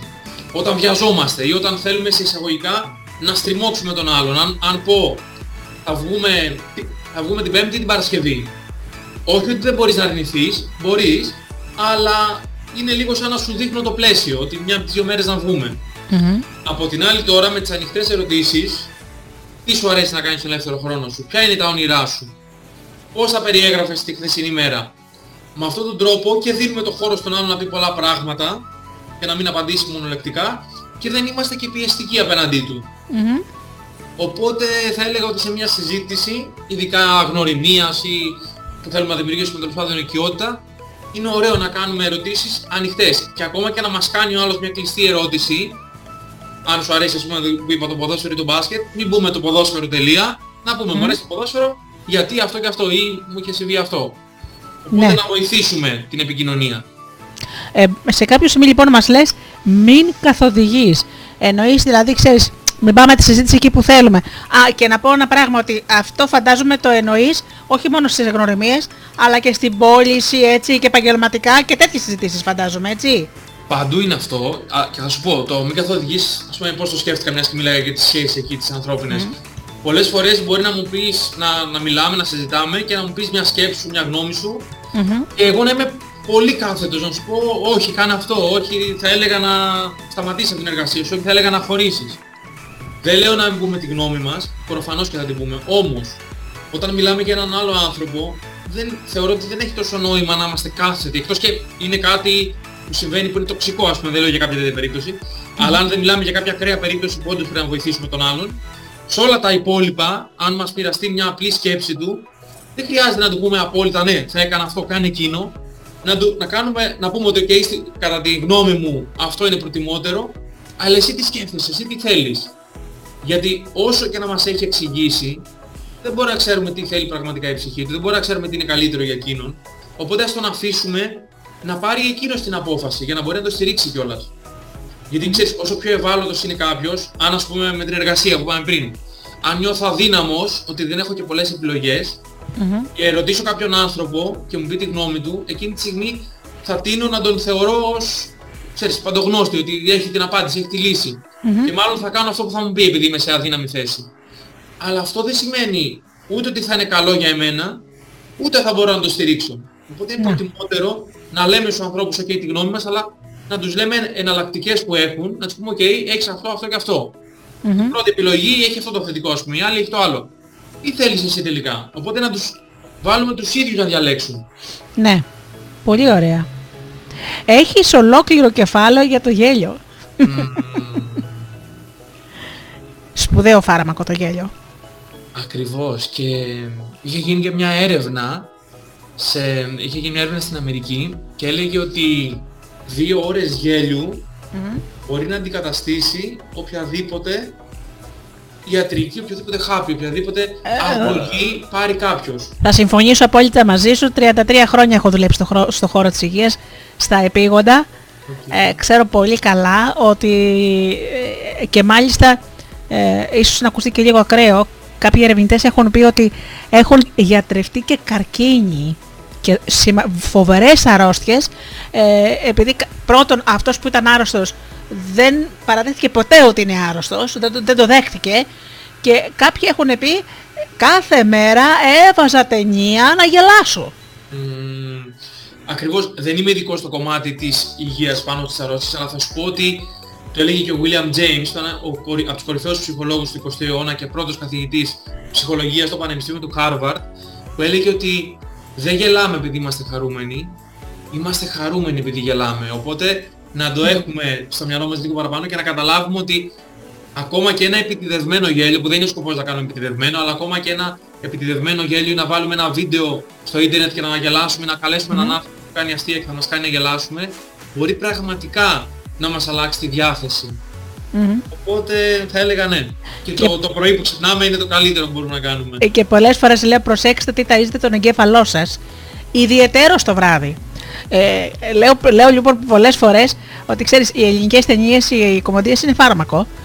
Ε, έψαχνα χθες να δω κάτι, να περάσει η ώρα μου στην τηλεόραση και είχε μια ταινία, Παναγία μου Νίκο, ο δαίμονας του ύπνου. Λέω έτσι και το δω αυτό. Δεν υπάρχει περίπτωση, ξέρεις, να γεμιθώ, όχι απόψε, για δέκα μέρες. Και έβαλα τις ποινής διευθυντής. Χίλιες φορές το προτιμώ την Καρέζη να λέει γυρίσατε, παρά αυτό το... Να δω αυτό, Παναγία μου και Χριστέ μου. Δηλαδή, θέλω να πω, ε, οι Αμερικάνοι λένε garbage in, garbage out. Δηλαδή, βάζεις σκουπίδια εδώ μέσα, ε, θα βγουν σκουπίδια, έτσι. Ακριβώς, ό,τι βάζεις αυτό θα βγει, οπότε ναι, πάμε να κάνουμε πράγματα που μας αρέσουν, πάμε να κάνουμε πράγματα που μας κάνουν χαρούμενους και μας φέρουν το κέφι, γιατί μην ξεχνάμε ότι τα συναισθήματα mm-hmm. τα δημιουργούμε, δεν τα παθαίνουμε, δεν είναι όπως Εγώ... Μπράβο σου. Μπράβο σου. Ακριβώς. Ναι. Ναι. Θα δημιουργούμε εμείς ίδιοι. Αν χαμογελάμε, αν περνάμε όμορφα, αν είμαστε με ανθρώπους, θα, δημι... θα μας δημιουργούνται αντίστοιχα συναισθήματα. Αν όχι, θα μας δημιουργούνται αρνητικά. Αυτό που τους λέω, αν περιμένετε να γίνει κάτι καλό για να γελάσετε, θα πεθάνετε, λέω, με αυτή, τη... με αυτή την έννοια. Δεν υπάρχει περίπτωση. Πρώτα θα γελάς, πρώτα θα είσαι χαρούμενος και ύστερα θα έρθουν οι αιτίες για να είσαι χαρούμενος. Ακριβώς. Και αντί αυτή την περίπτωση να σου πω κάτι, χίλιες φορές να δω, ας πούμε, τον Αυλωνή και τη Βασιλιάδο νυχτιάτικα, παρά να δω ειδήσεις. Γιατί να δω ειδήσεις, για να πέσουν να αυτοκτονήσουν από τον μπαλκόνι, δηλαδή ξέρεις. Συμφωνώ, και αν παρατηρήσουμε θα δούμε ότι στις ειδήσεις, επειδή εισαγωγικά αυτό πουλάει, εστιάζουμε κυρίως σε όχι τόσο θετικά πράγματα. Ναι. Σπάνια θα δούμε κάτι καλό, ή αν το δούμε, θα το δούμε προς το τέλος, ότι κάποιος πήρε μια καλή θέση, ότι κάποιος Έλληνας, δεν ξέρω, ξεχώρισε οτιδήποτε. Ναι. Πάντα ξεκινάμε με τα όχι τόσο καλά, με μέτρα, με πράγματα, με θανάτους, με ατυχήματα, οπότε ναι. Λοιπόν, ένα ολόκληρο κεφάλαιο είναι η γλώσσα του σώματος. Σωστά. Και είναι και αυτό που κάνουμε. Η αφήγη, όταν σπούδασα αφήγηση, είχαμε ξεχωριστό μάθημα, όχι ένα, ξεχωριστό μάθημα, για τις κινήσεις, τις τάσεις του σώματος του αφηγητή, πώς θα κάνουμε το παραμύθι να είναι πιο ενδιαφέρον και όλα αυτά. Είναι θεμελιώδες οι τάσεις του σώματος. Για πες μας λοιπόν μερικά ωραία πραγματάκια. Ακριβώς, και όπως είπες και στην υποκριτική, εκεί όλα αυτά, στο σενάριο, στην σκηνοθεσία, είναι πάρα πάρα πολύ έντονο. Σκεφτείτε κάποιον, δεν ξέρω, ηθοποιό και να έλεγε είμαι πολύ στενοχωρημένος και να χαμογελούσε και να είχε ανοιχτά τα χέρια του, δεν ξέρω. Οπότε αυτό δεν θα βοηθούσε ιδιαίτερα. Mm. Τώρα, όπως είπαμε και πριν ότι τα συναισθήματα τα δημιουργούμε, έτσι, κάνοντας κάποια πράγματα με το σώμα μας, αυτό πηγαίνει το μήνυμα στον εγκέφαλό μας. Mm-hmm. Έλεγε λοιπόν ο Πολ Έκμαν ότι πρώτα έρχεται το χαμόγελο και μετά το συναίσθημα. Mm-hmm. Άρα, όταν θέλουμε να βοηθήσουμε μια επικοινωνία να προχωρήσει, σκέψου να μιλάμε, να συζητάμε και να έχω τα χέρια μου σταυρωμένα και να κοιτάω και κάπου αλλού. Και σκέψω από την άλλη πλευρά να είμαι ανοιχτός, να έχω τα χέρια μου ανοιχτά και να κοιτάζω στα μάτια. Πόσο διαφορετική είναι η επικοινωνία. Mm-hmm. Ως εκ τούτου, για να συνοψίσουμε κάποια πράγματα. Όταν συζητάμε με κάποιον, είναι ωραίο να τον κοιτάζουμε, να έχουμε οπτική επαφή. Όταν ταιριάζει να χαμογελάμε, δεν να χαμογελάμε συνεχώς, γιατί ούτε αυτό έχει νόημα, είναι σωστό. Αλλά αν πούμε κάποιο αστείο ή όταν χαιρετάμε κάποιον άνθρωπο, είναι ωραίο ένα χαμόγελο. Είναι ωραίο να μην κλείνουμε, να μην σταυρώνουμε τα χέρια μας, να μην τα, βάλουμε, να μην τα βάζουμε στις τσέπες. Πολλές φορές και σε απομηχανία, από άγχος, μπορεί να βάλουμε τα χέρια στις τσέπες. Ναι. Αλλά αυτό δεν βοηθάει τελικά ούτε τον άλλο άνθρωπο που έχουμε απέναντί μας, ούτε και εμάς. Mm-hmm. Γιατί ας δοκιμάσουμε όσοι τώρα, και όσοι, όσοι και όσοι μας ακούνε, ας δοκιμάσουν να πούν κάτι και να είναι, δεν ξέρω, ξαπλωμένοι, ξαπλωμένες στον καναπέ και να είναι όρθιοι. Πόσο διαφορετικό θα είναι το μήνυμα που περνάμε και πόσο διαφορετική είναι η ενέργεια που έχουμε εμείς. Mm-hmm. Και αυτό ε... είναι και, και πολύ ωραίο, sorry, και... Ναι. Ωραίο αυτό που λέω συχνά, όταν μιλάμε στο τηλέφωνο, να, να ξέρουμε, να σκεφτόμαστε τι θέλουμε να πετύχουμε. Mm. Αν θέλουμε να είμαστε γρήγοροι, να συζητήσουμε, να είμαστε δυναμικοί, ακόμα και να περπατάμε μπορεί να είναι χρήσιμο, γιατί έχουμε ένα δυναμισμό εκείνη τη στιγμή. Αν απ' την άλλη είμαστε εκνευρισμένοι και θέλουμε λίγο να το ρίξουμε αυτό, για να μην περάσει το, ο εκνευρισμός του συνομιλητή μας, το να καθίσουμε στην καρέκλα ή ακόμα και να ξαπλώσουμε, θα βοηθήσει, γιατί δεν θα έχουμε την ίδια ενέργεια, δεν θα μπορούσαμε να έχουμε τέτοια νεύρα. Ναι, ναι. Ε, ε, μα το έχω πει ότι ξέρεις και το χαμόγελο ε, φαίνεται στο τηλέφωνο, έτσι. Δεν... Αυτό. Ακόμα και τώρα, δηλαδή όσοι μας ακούν που δεν μας βλέπουν, νομίζω μπορούν να καταλάβουν πότε λίγο χαμογελάμε. Αλλά ναι, ναι, ναι, ναι, ναι. Ε, για πες, θέλω να μας πεις εσύ την ρίση του William Shakespeare. Α, για τους ρήτορες. Πολύ ωραίο αυτό. Πολύ ωραίο το κομμάτι και για τους, και για τους ρήτορες. Τι συμβαίνει εκεί λοιπόν. Οι, οι ρήτορες στο παρελθόν πολλές φορές, όταν κάποιος είναι, δεν ξέρω, μαζεμένος, όταν κάποιος δεν είναι δυναμικός, πάλι φαίνεται. Η σιγουριά από την άλλη πλευρά εκπέμπεται, εκπέμπεται με το σώμα μας, εκπέμπεται με τη γλώσσα του σώματός μας, με τις κινήσεις μας, με την τονικότητα της φωνής μας. Δεν σημαίνει ότι πρέπει να φωνάζω, το αντίθετο, mm-hmm. αλλά σημαίνει ότι είναι ωραίο να έχω κάποιες διακυμάνσεις στη φωνή μου, να μην είναι σταθερή. Επίσης, απ' την άλλη, σκέψου, αν αρχίσω και μιλάω λίγο πιο χαμηλόφωνα σε κάποιον, έχει νόημα τι θα γίνει εκεί, θα έρθει πιο κοντά, θα, θα προσέξει ακόμα περισσότερο γιατί ξέρει ότι δεν με ακούει. Mm-hmm. Οπότε ο Σέξπιρ, λέγοντας ότι όλοι οι ρήτορες, όλες οι ομιλίες έχουν δύο λόγους, μας έλεγε ουσιαστικά ότι ναι, έχει σημασία τι λέει κάποιος, προφανώς και έχουν σημασία τα λόγια, προφανώς και έχουν σημασία οι προτάσεις, η δομή πάνω στη, στη σκέψη, mm-hmm. οι συμβουλές που μπορεί να δώσει κάποιος, αλλά σίγουρα έχει σημασία και ο τρόπος που το κάνω. Αν το κάνω και κοιτάζω κάπου αλλού και μιλάω χαμηλόφωνα ή πολύ υψηλά συνεχώς, δεν θα βοηθήσω. Mm-hmm. Οπότε ναι, να δώσουμε σημασία στα λόγια, είμαστε υπέρμαχοι προφανώς των λέξεων, των δομών, των τεχνικών, αλλά αυτό να συνδέεται και με την κατάλληλη γλώσσα σώματος. Ναι. Ξέρεις, έχω παρακολουθήσει πριν από χρόνια το σεμινάριο του μαγικού πολιτή από έναν άνθρωπο που είναι όντως μαγικός πολιτής, γιατί εγώ αυτούς παραδέχομαι. Ξέρεις, να πάω σε έναν άνθρωπο που έχει βγάλει ήδη λεφτά, έτσι, να μου λέει εμένα θεωρίες, τέλος πάντων. Ε, αυτός ο άνθρωπος, ε, δεν τα έχεις προλάβει εσύ αυτά, ε, ήταν τότε που κάνανε door-to-door πωλήσεις, ήταν οι εποχές που πουλάγανε τις εγκυκλοπαίδειες των ζώων, οι εγκυκλοπαίδειες του Κουστό. Μας είπε λοιπόν ότι μόνο το επτά τοις εκατό είναι οι λέξεις, τα λόγια που χρησιμοποιείς. Το υπόλοιπο είναι η στάση του σώματος και ο τρόπος που τα λες. Και να μην του παραδέχεται ένας από το κοινό, Νίκο μου, και να φέρνει αντιρρήσεις. Όχι, λέει, μα τι λέτε τώρα. Εγώ πιστεύω ότι μια όμορφη κοπέλα με μίνι θα πουλήσει καλύτερα από έναν άντρα. Παι, παιδάκι μου, να προσπαθήσω. Δεν είναι έτσι τα πράγματα. Και μας φέρνει ένα παράδειγμα. Είχα, λέει, ένα πολιτή τότε που πουλάγαμε τις εγκυκλοπαίδειες. Τους είχα βάλει, λέει, σε ένα χαρτάκι τι θα λένε ακριβώς. Αυτός ο άνθρωπος είχε τέτοιες πωλήσεις, δηλαδή να πηγαίνουμε σε έναν δρόμο και να λέμε, ας πούμε, ε, παράδειγμα Θησαίος δύο, τέσσερα, έξι, οκτώ, να έχει πωλήσεις. Τι έκανε, αφού λέει, για να, για να καταλάβω τι έκανε. Έκανε ότι είμαι, τάχαμε και καλά ο βοηθός του και κουβάλαγα τις εγκυκλοπαίδειες για να, να δω τι έλεγε. Καταρχάς ήταν πάρα πολύ άσχημος, ήταν σαν διάβολος στο ρέμα. Τα έλεγε με τέτοιο τρόπο που ήδη λένε ο γόρος και εγώ την εγκυκλοπαίδεια. Εγώ τις είχα τις εγκυκλοπαίδειες, λέει. Έτσι όπως τα έλεγε. Λέει, θέλω να πάρω κι εγώ αυτή την εγκυκλοπαίδεια να την έχω σπίτι μου. Ήταν τόσο, δηλαδή έπαιρνα, λέει, την εποχή εκείνη, έπαιρνα, λέει, δάνειο για να του δώσω προμήθειες ενός εκατομμυρίου δραχμών. Μιλάμε τώρα ε, για το εβδομήντα τέσσερα εβδομήντα πέντε, φαντάσου τώρα προμήθεια, έτσι. Mm. Ε, ο άνθρωπος ήταν φοβερός, ήταν άσχημος, πολύ, αλλά έλεγε το, τη ρετσέτα, ξέρεις, ακριβώς τα λόγια που του είχε πει και έκανε τις καλύτερες πωλήσεις. Πολύ ωραία, θα σου πω πάνω σε αυτό, μου άνοιξε πολλά θέματα τώρα και μου αρέσει. Καταρχάς, ναι, υπάρχουν κάποιες έρευνες που λένε ότι οκ, okay, όταν κάποιος είναι αντικειμενικά πολύ όμορφος μπορεί να αυξάνει, αλλά είναι πολύ μικρό το ποσοστό, ξέρεις, που θα έχει διαφορά. Οπότε προφανώς και δεν έχει να κάνει με την εξωτερική εμφάνιση, προφανώς και έχει να κάνει με το τι λέμε και με τον τρόπο που το λέμε. Οπότε mm. αυτό το ξεχνάμε και όχι μόνο στις πωλήσεις, όπως είπες, και στις σχέσεις ή οτιδήποτε. Είναι τι εκπέμπουμε εμείς, πώς νιώθουμε εμείς. Mm-hmm. Όσο σε εισαγωγικά αντικειμενικά όμορφος να είναι κάποιος, αν δεν το πιστεύει, δεν θα έχει ιδιαίτερο νόημα.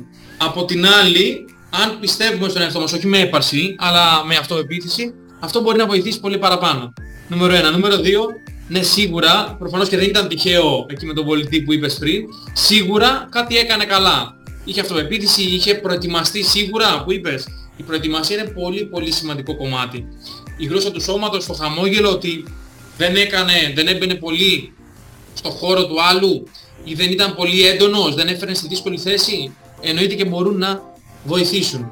Και το τελευταίο που ξεκίνησες με αυτό, που θέλω να σημειώσω, αυτή είναι λοιπόν μια έρευνα του Albert Mehrabian από το Πανεπιστήμιο της Καλιφόρνια και έρχεται κιόλας από τη δεκαετία του εβδομήντα αυτή η έρευνα, και έλεγε λοιπόν ο Albert Mehrabian ότι σε μια έντονη συναισθηματικά στιγμή, όχι σε οποιαδήποτε βέβαια, αλλά στις έντονες στιγμές, και θα σου πω τι εννοώ, ότι όντως η γλώσσα του σώματος, λέει, μετράει κατά πενήντα πέντε τοις εκατό, η τονικότητα τριάντα οκτώ τοις εκατό και επτά τοις εκατό οι λέξεις. Mm-hmm.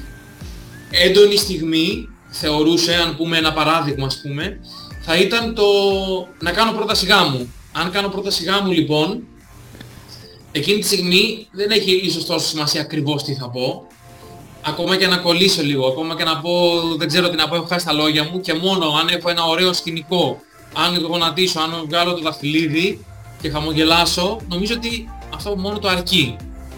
Σωστά. Στις υπόλοιπες στιγμές δεν υπάρχει αυτή τη στιγμή κάποια έρευνα ακριβώς για το ποσοστό, αλλά καταλαβαίνουμε ανεξάρτητα τώρα με το ποσοστό, mm-hmm. ότι είναι πολύ, σημαντικά, πολύ σημαντική και η γλώσσα του σώματος. Και οι λέξεις είναι εξαιρετικά σημαντικές, έτσι, αν μπει κάποιος και μιλήσει άσχημα ή πει, δεν μπει κανένα επιχείρημα, προφανώς και δεν θα γίνει πώληση. Mm. Αλλά οι κατάλληλες λέξεις, οι κατάλληλες τεχνικές σε συνδυασμό με μια άρτια γλώσσα σώματος θα μπορούν πραγματικά να αποτελέσουν κλειδί για όλες τις... Ε, πρόταση γάμου γνωστού, εννοείται ότι έγινε δεκτή. Μια απλή, δεν ήταν πολύ καλό στα λόγια, μια απλή, λέξη, μια απλή προφαράς της είπε, έτσι πως με κοίταξες, σ' αγάπησα. Mm. Και το δαχτυλίδι. Και μάλιστα και σαν άντρας βέβαια να μας πεις τώρα ότι πόσες φορές έχεις δει μια πάρα πολύ όμορφη κοπέλα και μόλις έχει ανοίξει το στόμα της, ε, λες από πού να φύγω, σε έχει απογοητεύσει. Ε, θυμάμαι, είχαμε στην παρέα παλιά όταν ήμουν πιο νέα, είχαμε ένα νεαρό, δεν ήταν πολύ ωραίος, έτσι, αλλά ήταν αστείος, Νίκο. Πα, πα, πα, πα, γελάγα. Ε, λοιπόν αυτός είχε τις περισσότερες κοπέλες, τα περισσότερα φλερτ, έτσι. Ακριβώς. Και του λέω κάποια στιγμή, ρε εσύ, λέω Γιάννο, πώς τα καταφέρεις, είσαι πάρα πολύ αστείος. Λέει, αν περίμενα, λέει Γεωργία, από τη φάτσα μου, να βρω, λέει, γυναίκα. Ακόμα και εκεί, δηλαδή, το διαχειρίστηκε με χιούμορ. Αυτό. Ε. Εννοείται την ωραία να μας αρέσει ο άνθρωπος απέναντί μας, ωστόσο, και το να μας αρέσει είναι υποκειμενικό, έτσι, να αρέσει σε εμάς. Mm-hmm. Δεν έχει να κάνει με το να έχει, δεν ξέρω, αναλογίες μοντέλου, αν μας αρέσει mm-hmm. εμάς. Αλλά κάποια άλλα χαρακτηριστικά, το χιούμορ, η καλή διάθεση, το, η ενδιαφέρουσα σε ερωτήσεις που είπαμε πριν, το να έχω, να πιστεύω στον εαυτό μου, όχι με εγωισμό, όχι με ναρκισισμό, αλλά με αυτοπεποίθηση. Mm-hmm. Να είμαι περήφανος για τα κατορθώματά μου, ό,τι και αν έχω καταφέρει. Όλοι μας μπορούμε να είμαστε περήφανοι για ό,τι και αν έχουμε καταφέρει. Νομίζω ότι είναι πολύ πολύ σημαντικότερα από οποιοδήποτε άλλο χαρακτηριστικό. Οπότε, ωραία. Επιβεβαιώνω. Θα μας πεις και λίγα λόγια για την αντιστροφή που λες εδώ. Ναι, αμέ. Είναι αυτό ουσιαστικά που είπαμε πριν, ότι αν για παράδειγμα, τι είναι η αντιστροφή τώρα στη γλώσσα του σώματος, μας το λέει και ο Alan Garner αυτό. Mm-hmm. Αν για παράδειγμα, να πιάσουμε το χαμόγελο, χαμογελάσω, το μήνυμα αυτό πηγαίνει στον εγκέφαλο, οπότε αρχίζω και νιώθω πιο χαρούμενος. Δεν λέω ότι αν έχει συμβεί κάτι όχι όμορφο και χαμογελάσω θα το ξεχάσω, και δεν είναι και αυτό το σκεπτικό. Αλλά λίγο θα νιώσω πιο καλά. Αν κάνω ωραίες θετικές κινήσεις, θα περάσει αυτό και μέσα μου και θα νιώθω θετικά. Οπότε η αντιστροφή μας λέει ότι ό,τι κάνουμε με το σώμα μας, αυτό περνάει στον εγκέφαλό μας και νιώθουμε με αυτόν τον τρόπο. Άρα, αν αρχίζω και κλείνω τα χέρια, κοιτάζω χαμηλά, δεν κοιτάζω τους άλλους ανθρώπους στα μάτια, δεν χαμογελάω, αντίστοιχα θα, δημιουργήσω, θα δημιουργήσω αρνητικά συναισθήματα. Μπορεί να δημιουργήσω, ας πούμε, δεν ξέρω, σε ακραίο βαθμό κατάθλιψη, γιατί η κατάθλιψη mm-hmm. δημιουργούμε πάλι, δεν γίνεται από μόνη της. Mm-hmm. Οπότε μπορεί να είναι το έναυσμα κάποιο περιστατικό όχι τόσο ωραίο, αλλά αν εμείς το συνδυάσουμε με αρνητική γλώσσα σώματος, δηλαδή με το να μην χαμογελάμε, το να κοιτάζουμε κάτω, το να κλείνουμε τα χέρια, τότε είναι δεδομένο ότι θα την αυξήσουμε. Mm-hmm. Δεν θα σταματήσει εύκολα. Λοιπόν, και πάμε τώρα στην τρίτη ενότητα, η σχέση με τον εαυτό μας, και ξεκινάς με τον αγαπημένο μου Maslow. Αν σχεδιάζεις να είσαι κάτι λιγότερο από αυτό που έχεις την ικανότητα να είσαι, να είσαι τότε θα είσαι πιθανότητα δυστυχισμένος σε όλες τις ημέρες της ζωής σου. Πολύ ωραίο, και ναι, νομίζω η σχέση με τον εαυτό μας τελικά είναι η σημαντικότερη σχέση. Αν πρέπει να ξεκινήσουμε από αυτή τη σχέση για να φτιάξουμε οποιαδήποτε άλλη. Δεν μπορώ, θεωρώ, να αγαπήσω τους άλλους αν δεν αγαπώ τον εαυτό μου. Mm-hmm. Δεν μπορώ να εμπιστευτώ τους άλλους αν δεν, δεν εμπιστευτώ τον εαυτό μου. Οπότε το έλεγε και ο George Bernard Shaw αυτό, mm-hmm. ότι το να μπορέσω τελικά να φτάσω το ταβάνι μου, το να mm-hmm. κάνω το καλύτερο που μπορώ, αυτό θα με κάνει χαρούμενο. Από την άλλη, αν καταφέρω κάτι λιγότερο από αυτό που έχω την ικανότητα, τότε μάλλον δεν θα είμαι και πολύ χαρούμενος. Βάζω τρικλοποδιά στον εαυτό μου μόνος μου ουσιαστικά. Ναι. Και μου αρέσει ότι σε πολλά σημεία του βιβλίου και σε αυτή την ενότητα έχεις ε, ε, πώς θα το πω, όχι, ε, εργασία, έχεις ε, κενές ε, γραμμές, λες ας πούμε, συνήθειες που μου κάνουν κακό και θέλω να σταματήσω, ένα, δύο, τρία. Καλά, εντάξει, να σου πω, μπορεί να το γράψεις και σε ένα τετράδιο και να βάλει όχι τρεις, να βάλει δεκατρείς, έτσι. Υγιείς συνήθειες που θέλω να ακολουθήσω. Δηλαδή, μου αρέσει που έχεις πραγματάκια μέσα, να κάνει ο άλλος και μία άσκηση και να έρθει, ρε παιδί μου, ξεσκεφτεί, ρε παιδάκι μου, μήπως... δεν κάνω κι εγώ κάτι σωστά. Λες ας πούμε πώς να σταματήσω μια αρνητική συνήθεια, έτσι. Ε, θα σου πω ένα παράδειγμα λόγω χάρη, είναι το τσιγάρο, έτσι. Mm. Που ε, έχω, έχω ακούσει σε, πάλι σε σεμινάρια αυτοανάπτυξης, ότι οι κακές συνήθειες είναι σαν τις ανεπιθύμητες μουσαφίρισες. Ε, όταν τις, ε, ο εγκέφαλος μας θέλει είκοσι μία μέρες για να αποκτήσει μια καινούρια συνήθεια, δεν είναι ότι ξεχνάμε τις παλιές, απλώς ξεσπάνε στην ε, βαθιά μνήμη πίσω-πίσω στον εγκέφαλό μας και δεν υπάρχουν πια. Δηλαδή όταν δεν θες να όταν θες να κόψεις το τσιγάρο, απλά για μένα σταμάτα να, να, να μην καπνίζεις είκοσι μία μέρες. Mm. Μετά ο οργανισμός θα αναγνωρίσει την καινούργια συνήθεια. Άρα για το πέρα λες, ας πούμε, έχεις ένα ολόκληρο κεφάλαιο πώς να σταματήσω μια αρνητική συνήθεια. Και έχεις και ένα, δύο, τρία, δηλαδή μας έχεις εδώ πέρα συντα... συνταγή, να το πω έτσι. Θα σας πω, πολύ ωραία. Ναι. Καταρχάς όσον αφορά τις μικρές εισαγωγικά σκισούλες, τις... το να μπορέσουμε να γράψουμε κι εμείς κάτι, ποιος... ποιο είναι το σκεπτικό, γιατί σημαίνει αυτό. Αν μας πει κάποιος ότι «ΟΚ, okay, εγώ θα σου πω τι να κάνεις» και δεν το κάνουμε πράξη, δεν πρόκειται να γίνει ποτέ. Είναι σαν να βλέπω, ας πούμε, όσους αγώνες μπάσκετ και να δω, αν δεν πάω να παίξω δεν πρόκειται ποτέ να γίνω καλός. Όσες εκατομμύρια ώρες και να δω, αν δεν παίξω εγώ δεν θα γίνω καλός. Οπότε, ο λόγος που υπάρχουν οι εισαγωγικά σκισούλες μέσα είναι για να κάνουμε πράξη αυτά που είπαμε. Δεν έχει νόημα να διαβάσουμε, να ακούσουμε κάτι μόνο, αν εμείς ήδη δεν το κάνουμε πράξη. Mm-hmm. Τώρα όσον αφορά και τις συνήθειες. Υπάρχει, ναι, είναι και αυτή η έρευνα που λέει ουσιαστικά ότι μια συνήθεια, βέβαια έχει να κάνει και με το τι συνήθεια είναι αυτή, πόσο καιρό την είχα, πόσο θέλω να την σταματήσω ή όχι τελικά, αλλά μας λέει λοιπόν ότι για το είκοσι δύο είκοσι δύο είκοσι δύο τελικά, αυτό είναι το, το, το είκοσι ένα και το είκοσι δύο που μας λέει, ότι μια συνήθεια περνάει από τρεις φάσεις. Η πρώτη φάση είναι όταν προσπαθώ να σταματήσω τη συνήθεια από εκεί που είναι πολύ δύσκολο, γιατί έχω συνηθίσει να το κάνω, οπότε μου είναι δύσκολο να μην καπνίσω όπως είπες. Δεν είναι καθόλου εύκολο σίγουρα. Εκεί θα πρέπει να βρω πολλά κίνητρα για να το αφήσω στην άκρη. Το επόμενο διάστημα αρχίζω και είμαι μπερδεμένος. Δεν ξέρω τι συμβαίνει, δεν ξέρω αν όντως θέλω, δεν ξέρω γιατί το κάνω, δεν ξέρω αν θα τα καταφέρω, οπότε εκεί έρχεται μία σύγχυση. Και το επόμενο είναι εκεί που αρχίζει και καθιδρύεται νέα συνήθεια. Ωστόσο μπορεί να μην είναι είκοσι δύο είκοσι δύο είκοσι δύο. Αν δώσω σε ένα παιδί που ξέρει από υπολογιστές, από τάμπλετ, και του δώσω μια νέα εφαρμογή, κάτι καινούριο όσον αφορά το, τη τεχνολογία, θα το κάνει πολύ πιο γρήγορα.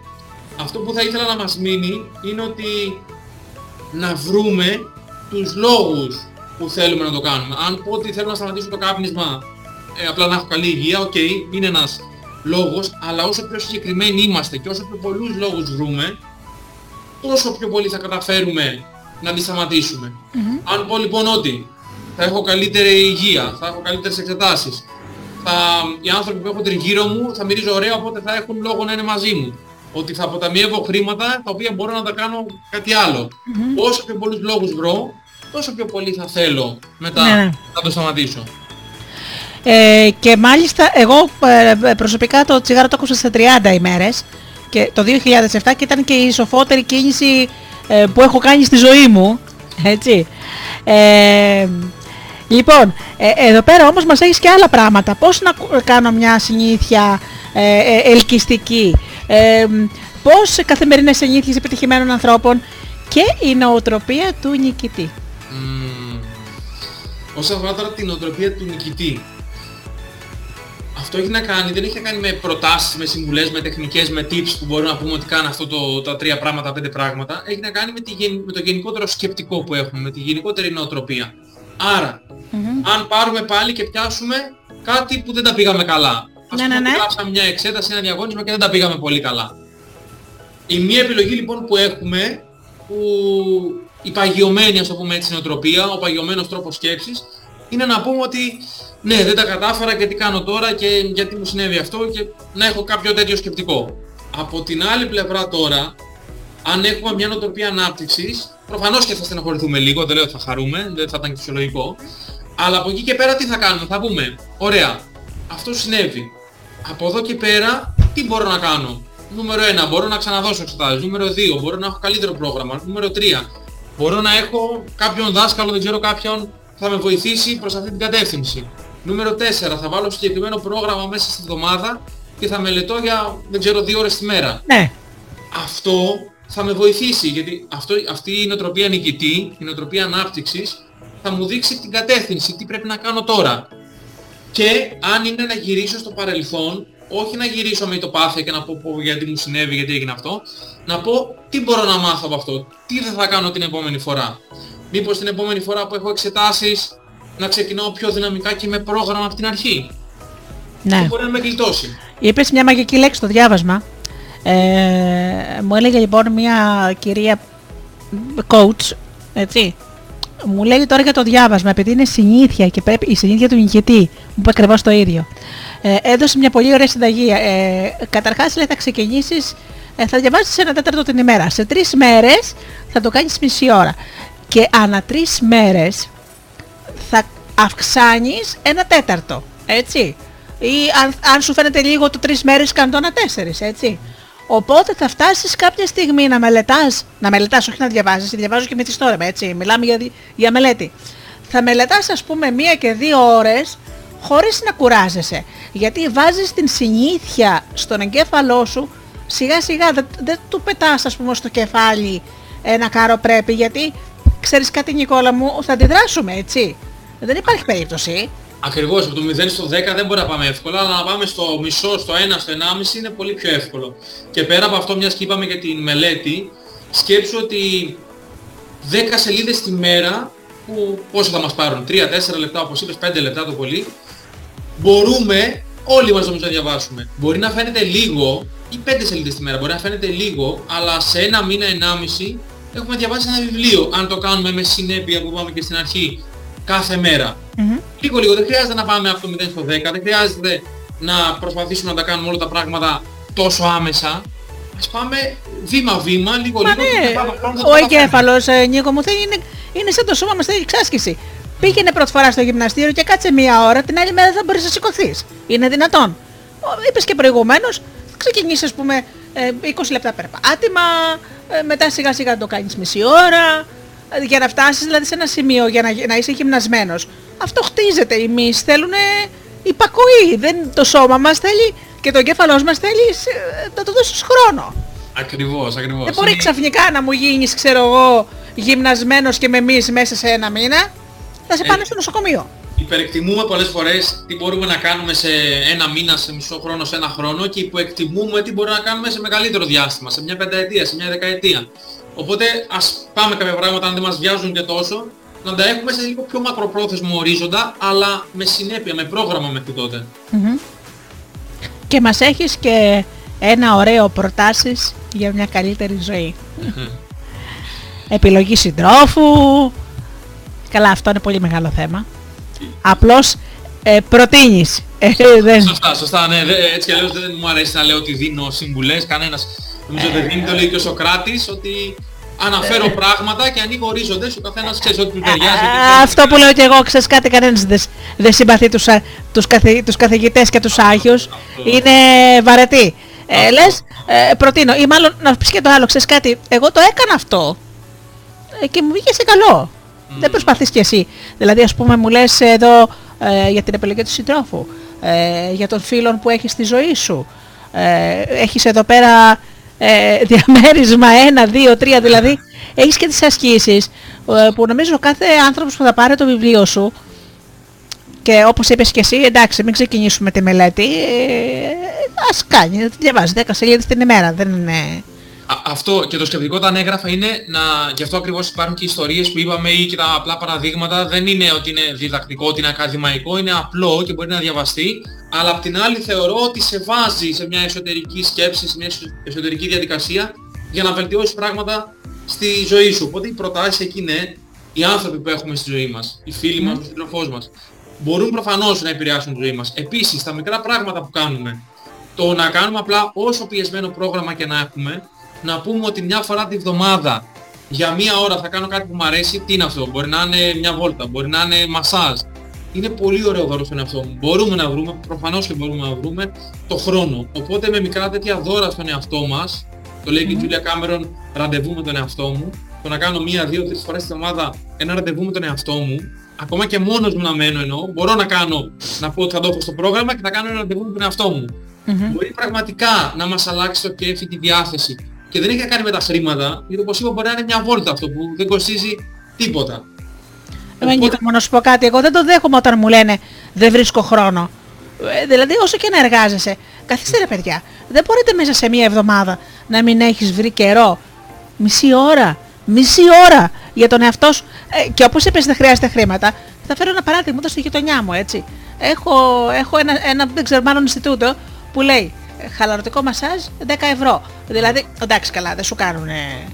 Αλλά και μόνο που θα πας, ας πούμε, εκείνη, θα καθίσεις εκεί πέρα τα είκοσι λεπτά και θα σε χαδιολογήσουν αυτό που λένε οι Αμερικάνοι pampering. Ναι, ναι. Ε, εντάξει, να σου πω κάτι, φεύγεις ε, ανανεωμένος. Θέλω να σου πω, δεν δέχομαι ότι δεν μπορεί να μην έχεις ε, στη μία ώρα την εβδομάδα για σένα να κάνεις κάτι που σου αρέσει. Δεν το δέχομαι αυτό το πράγμα. Ακριβώς, το χρόνο το δημιουργείς. Όποιο και ο πιο ναι, πολύ άσχολος άνθρωπος να είσαι, νομίζω τον δημιουργείς, σίγουρα μπορείς να βρεις. Όταν ουσιαστικά λέμε δεν βρίσκω χρόνο να κάνω αυτό, δεν ξέρω να πάω γυμναστήριο, ας πούμε, ή δεν βρίσκω χρόνο να πάω να δω κάποιον, ουσιαστικά σημαίνει ότι προτιμώ να αφαιρώνω τον χρόνο μου σε κάτι άλλο. Και είναι μια χαρά να το κάνω αυτό. Απλά να το ξέρω συνειδητά. Και να λέω συνειδητά, όχι ότι δεν βρίσκω χρόνο, ότι δεν θέλω να το κάνω, προτιμώ να κάνω κάτι άλλο. Σωστά, και παιδιά να έχεις και αυτά. Κάποια στιγμή τα παιδιά θα κοιμηθούνε. Ε, δηλαδή δεν μπορείς μετά να, να βουλιάζεις στον καναπέ και να υπνοτίζεσαι στην τηλεόραση. Κλείς την. Κάνε κάτι άλλο. Δηλαδή τα παιδιά θα κοιμηθούν όσο και να εργάζεσαι και να έχεις δουλειές στο σπίτι κτλ. Ε, όπως είπες, το χρόνο το δημιουργούμε. Και θα πω και ένα ωραίο εδώ πέρα στους ακροατές που μ' άρεσε πάρα πολύ. Έχεις ε, μία φράση του Καζαντζάκη ε, που είναι πάλι στην ενότητα σχέση με τον εαυτό μας. Να αγαπάς την ευθύνη. Να λες εγώ, εγώ μονάχος θα σώσω τον κόσμο. Αν χαθεί, εγώ θα φταίω. Δηλαδή αυτό είναι να αναλάβεις την ευθύνη τη ζωή σου. Ξέρεις το πιο ωραίο, το, μάλλον το πιο εύκολο είναι να πεις ότι φταίνε οι άλλοι. Ακριβώς. Όχι να αυτομαστιγωθείς προφανώς. Όχι βέβαια. Ότι, ναι, αλλά να πεις ότι εγώ, κάποια πράγματα τα ελέγχω. Δεν υπάρχουν πράγματα που δεν τα ελέγχουμε. Για παράδειγμα, δεν ξέρω, ο κορονοϊός, η κατάσταση, η οικονομική κρίση, οτιδήποτε. Αλλά υπάρχουν και πράγματα που ελέγχουμε. Οπότε το σε εισαγωγικά πόσο ελεύθεροι, ακόμα και την ελευθερία μας, ο Μαντέλα ήταν κλεισμένος στις φυλακές, αλλά έλεγε ότι νιώθω ελεύθερος. Mm-hmm. Κάποια πράγματα δεν μπορεί να μας στερήσει κανένα, κάποια, κανένας. Κάποια πράγματα είναι μέσα μας, οπότε είναι ωραίο να έχουμε την ευθύνη των πραγμάτων. Όπως είπαμε και πριν, να πω ότι ναι, δεν, δεν πάω γυμναστήριο, δεν θέλω να πάω γυμναστήριο, δεν βρίσκω, ότι δεν βρίσκω χρόνο, δεν θέλω εγώ. Ή αντίστοιχα, να πούμε ότι ναι, δεν μου φταίει ούτε ο COVID, ούτε η οικονομική κρίση, ούτε τίποτα. Αν δεν έχω τη σχέση που θα ήθελα ή δεν έχω δικαίωμα το μισθό που θα ήθελα. Εγώ, όχι να το πάρω μέσα από βαθιά και να πω ότι εγώ φταίω, αλλά να πω ότι, οκ, okay, είναι, εγώ μπορώ να κάνω κάτι για να το διορθώσω, για να κάνω αυτό που θέλω. Είναι στο χέρι μου σε κάποιο βαθμό, μπορεί να μην είναι στο χέρι μου αύριο. Είναι οι λάθος, λάθος επιλογές, πρέπει να το παραδεχτούμε κάποια στιγμή, έτσι. Ε, ότι δεν μπορεί να είναι χαλασμένοι όλοι οι άνθρωποι. Κάπου κάνεις και εσύ λάθος, έτσι. Ακριβώς, και να δεν δω μπορεί. Τι μπορώ να διορθώσω για να γίνει. Θέλει πάλι να έχουμε υπομονή, μπορεί να μην γίνεται την άλλη μέρα να το διορθώσουμε, να θέλει μισό χρόνο, ένα χρόνο, δύο χρόνια. Mm. Αλλά είναι στο χέρι μας να πούμε ότι okay, οι άλλοι μπορούν να κάνουν ό,τι θέλουν, αλλά και εγώ ας πάρω την ευθύνη και ας δοκιμάσω αυτό που θέλω. Mm. Μπορεί να μην τα, να, μέχρι τώρα να μην τα έχω καταφέρει όπως ήθελα, μπορεί να χρειάζεται παραπάνω προσπάθεια τώρα, αλλά σε, δεν ξέρω, σε ένα μήνα, σε ένα χρόνο, σε δύο χρόνια θα καταφέρω αυτό που θέλω. Mm-hmm. Και είπες κάτι για την ελευθερία προηγουμένως που μου άρεσε πάλι πάρα πολύ για τον Νέλσον Μαντέλα. Ε, πραγματικά η ελευθερία είναι κατάσταση του νου.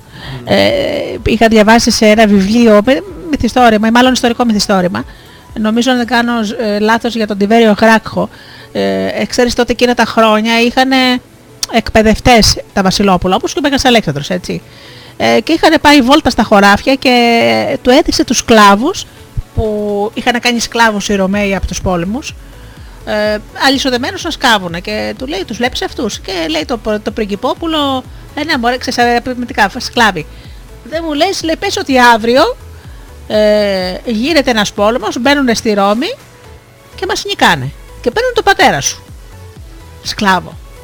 Μπορείς να το φανταστείς έτσι? Να γίνει και αυτός με αλυσίδες να σκάβει. Λέει δεν θα είναι το ίδιο. Λέει γιατί δεν θα είναι το ίδιο? Λέει δεν ξέρω, λέει γιατί δεν θα είναι το ίδιο.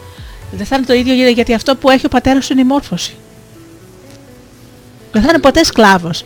Και στη φυλακή να είναι, πάλι δεν θα είναι σκλάβος. Ακριβώς. Το ζήτημα είναι ότι εσύ πόσο επιτρέπεις να σκλαβωθείς. Ε, έτσι, και είναι αυτό που λέγαμε πριν, η νοοτροπία ανάπτυξης, η γνώση είναι πράγματα που δεν μπορεί να μας τα πάρει κανένας. Από την άλλη, μπορεί να, δεν ξέρω, να, είμαι, να έχω πάρα πολλά χρήματα, να έχω μια σε εισαγωγικά τέλεια ζωή, να, να ταξιδεύω, να κάνω και να μην νιώθω ελεύθερος. Mm-hmm. Από την άλλη, μπορεί ναι, να είμαι, όπως είπαμε, το Μαντέλα και να νιώθω ελεύθερος. Αυτό έχει να κάνει όμως με το πώς έχει δουλέψει, πώς είναι δομημένη η σκέψη του, τι έχει διαβάσει, τι γνώσεις έχει και τι νοοτροπία τελικά έχει αναπτύξει. Τον κάνει να βλέπει ότι είναι ελεύθερος. Mm-hmm. Γι' αυτό όλα ξεκινάνε από την νοοτροπία και, και δεν έχει να κάνει με το τρία πέντε χαρακτηριστικά, τρία πέντε tips, συμβουλές. Αυτό είναι μια γρήγορη, μια άμεση λύση. Το θέμα είναι να βρούμε την νοοτροπία και όχι τις, τα τρία πέντε βήματα. Αυτό που λες πριν από το επιμύθιο του βιβλίου, πάσχεις να αξιοποιήσεις τη δυναμική σου για να φτάσεις στην ευτυχία. Και λες ευτυχία. Είναι πολύ σημαντικό. Δεν είναι επιτυχία. Τελικά στη ζωή αυτό που πασχίζουμε είναι να είμαστε ευτυχισμένοι και όχι επιτυχημένοι. Και δεν είναι, ξέρεις, ε, το να είσαι επιτυχημένος ότι απαραίτητα πρέπει να είσαι και ευτυχισμένος, γιατί αυτή τη στιγμή μπορούμε και οι δυο μας να αναφέρουμε δεκάδες ονόματα ευτυχισμέ, επιτυχημένων ανθρώπων, οι οποίοι ήταν δυστυχείς, ηθοποιοί, τραγουδιστές κτλ.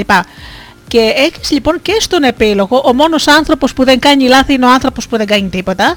Αυτό το, το είπε ο Ρούσβελτ και, και δεν χρειάζεται να είσαι Ρούσβελτ για να το πεις αυτό. Αλλά εδώ πέρα λοιπόν μας έχεις ε, κάτι ωραίο στον επίλογο, γιατί να σου πω κάτι. Ε, ο κάθε ένας θέλει και μια πρακτική, δηλαδή θέλω να πω. Ωραία τα λες ε, Νίκο Γιαννακόπουλε, στο διατάφτα. Mm. Τι να κάνω. Εκεί λοιπόν που, που κλείνουμε στο τέλος, και αυτό νομίζω έχει σημασία, είναι ωραίο να διαβάσουμε, όπως είπαμε πριν, είναι ωραίο να παρακολουθήσουμε σεμινάρια, να ακούσουμε podcast, να δούμε βίντεο, αλλά τελικά αν δεν πάμε να κάνουμε πράξη όλα αυτά που είπαμε, τι νόημα έχει. Άρα, είτε έχουμε τα χρήματα που θα θέλαμε είτε όχι, είτε έχουμε τα κιλά, το σώμα που θέλαμε είτε όχι, είτε έχουμε καταφέρει τα πράγματα που θέλαμε ή όχι, πάμε να ξεκινήσουμε, πάμε να κάνουμε πράγματα που μας αρέσουν, πάμε να είμαστε θετικοί, γιατί πολλές φορές περιμένουμε το να αποκτήσουμε τα χρήματα, το να, τα παιδιά μας να πάνε να γίνουν φοιτητές, άρα να, να φύγουν, να έχουμε την ελευθερία. Όμως, αν βάζουμε τέτοια εμπόδια στον εαυτό μας, πάντα θα βρίσκεται κάτι και πάντα δεν θα καταφέρουμε αυτό που θέλουμε. Οπότε εκεί που κλείνει το βιβλίο και αυτό που πιστεύω και εγώ, και γι' αυτό υπήρχαν και ασκήσεις μέσα, είναι πάμε τώρα, αυτή τη στιγμή, να ξεκινήσουμε να κάνουμε πράγματα που μας αρέσουν. Ακριβώς. Μέρα πρώτη, τι κάνω, το έχεις μέσα σε όλα τα κεφάλαια, αλλά και στο τέλος.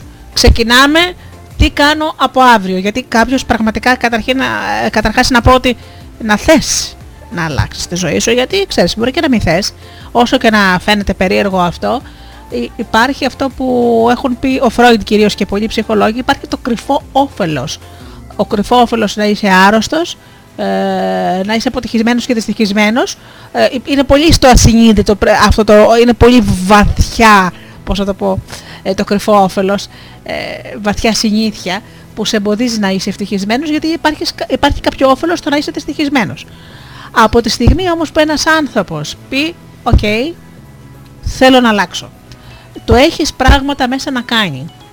Σωστό. Και αν ναι. ήθελα να κλείσω έτσι με ένα μήνυμα, είναι όσοι μας ακούνε να πάρουν ένα χαρτί και να γράψουν τρία πέντε πράγματα που είναι απλά σχετικά, που ναι. τους αρέσει, που τους γεμίζουν, που τους κάνουν χαρούμενους. Μπορεί να είναι, όπως είπαμε πριν, να πάνε για μασάζ, να πάνε μια βόλτα, να πάνε να ακούσουν τον αγαπημένο τους τραγουδιστή σε μια συναυλία, κάτι. Και να προσπαθήσουν αυτά τα πράγματα, να προσπαθήσουμε όλοι μας, γιατί ξέρεις δεν το καταφέρουμε και εμείς πάντα αυτό με, το, με την απόλυτη ακρίβεια, να έχουμε κάθε μέρα, μια φορά τη βδομάδα, δύο, ε, να κάνουμε ένα-δύο ένα, από αυτά τα πράγματα. Mm-hmm. Πάμε να τα κάνουμε πράξη. Αν δεν ξέρουμε ακριβώς τι μας κάνει χαρούμενους, τι μας κάνει ευτυχισμένους, δεν θα είμαστε. Αν αφιερώσουμε δέκα λεπτά για να γράψουμε κάποια πράγματα, τότε και θα τα ξέρουμε και θα μπορούμε πολύ πιο εύκολα να τα πραγματοποιήσουμε. Και είπες να γράψουμε. Mm. Ε, είναι πολύ σημαντικό αυτό, ε, το, το λένε όλοι οι ψυχολόγοι. Τα γραπτά, τα γραπτά μένουν, είναι σοφή κουβέντα, αλλά όσοι γράφουν αυτά που θέλουν να πετύχουν, ε, είναι παρατηρημένο, έτσι. Ε, τα πραγματοποιούν. Και επίσης ε, έχω να πω και το εξής, ότι έχουν πει ότι κάνε αυτό που σου αρέσει επάγγελμα και δεν πρόκειται να πεινάσεις ποτέ στη ζωή σου. Έτσι. Ε, υπάρχουν και περιπτώσεις που είσαι σε ένα επάγγελμα που είναι, ε, πώς θα το πω, είσαι δυστυχισμένος, δεν χωράς. Σωστό. Έτσι. Δεν πρόκειται ούτε να πεινάσεις, ούτε να βαρεθείς, ούτε να δουλέψεις σε εισαγωγικά τελικά ποτέ. Σωστό. Ε, πάντα λέω την ιστορία μιας ε, κυρίας, μιας φίλης μου, η οποία ε, μένει σε επαρχιακή πόλη ε, και απολύθηκε. Ξέρεις, είναι στα πενήντα ένα, τρομακτικά δύσκολο να βρεις δουλειά ε, στην Αθήνα, πόσο μάλλον στην επαρχία. Της λέω, βρε κουκλίζα μου, εσύ βλέπω ότι κάνεις κάτι κομψομετεχνήματα, πλέκεις. Σιγά μωρέ τώρα ποιος θα πάρει. Βρε πουλάκι μου, κάνε κάτι, δύο-τρία πραγματάκια και βγάλε τα φωτογραφία στο Facebook. Δεν ξέρεις. Λοιπόν, είναι καριερίστα σήμερα. Αυτό είναι η αρχή. Πολλές φορές δεν πιστεύουμε στον εαυτό μας. Δεν λέω να πούμε ότι, ξέρεις, οκ, okay, θα πουλήσω πέντε δισεκατομμύρια, αλλά ναι, ας κάνουμε την αρχή, ας δοκιμάσουμε. Δεν έχουμε να χάσουμε κάτι. Θα χάσουμε, ας πούμε, στο συγκεκριμένο παράδειγμα που είπες, μια-δυο ώρες μέχρι εκεί. Ας κάνουμε αυτό και ας δούμε πώς πάει. Και στη συνέχεια, καθώς προχωράμε, θα βρίσκουμε και τρόπους να το κάνουμε και καλύτερο. Mm-hmm. Οπότε, ναι, το προτείνω κι εγώ ανεπιφύλακτα. Ό,τι μας αρέσει, ας το κάνουμε πράξη, ας το δοκιμάσουμε. Και στη χειρότερη θα χάσουμε απλά μερικές ώρες. Στην καλύτερη μπορεί να αλλάξει όλη μας τη ζωή. Και μπορεί, δεν ξέρεις, καμιά φορά κάποιοι έχουν κάνει ε, περιουσία, περιουσία, θέλω να πω, φτιάξαν τη ζωή τους, γιατί οι περιουσίες τώρα, ε, να πούμε κακά τα ψέματα, ζούμε σε δύσκολες εποχές, ε, λίγο δύσκολα τα πράγματα, αλλά μπορείς να έχεις οικονομική ελευθερία κάνοντας επάγγελμα αυτό που σου αρέσει, έτσι, αυτό που... Ακριβώς. Το χόμπι σου. Ακριβώς. Ναι. Και αυτό, γι' αυτό είναι κάτι που πολύ όμορφο και το εύχομαι σε όλους. Μας είπες για το επιμύθιο χωρίς, το ζητήσω γιατί πάντα ζητώ ε, μια φράση ενθαρρυντική από τους καλεσμένους μου. Την είπες ήδη. Ε, να σε ευχαριστήσουμε πάρα πολύ για την ε, ωραία συνέντευξη που μας ε, έδωσες. Να πω άλλη μια φορά, οι τρεις αποτυχίες κυκλοφορούν από τον Υβίσκο. Ε, και ε, το προτείνω σε όλους να το πάρουν ανεπιφύλακτα.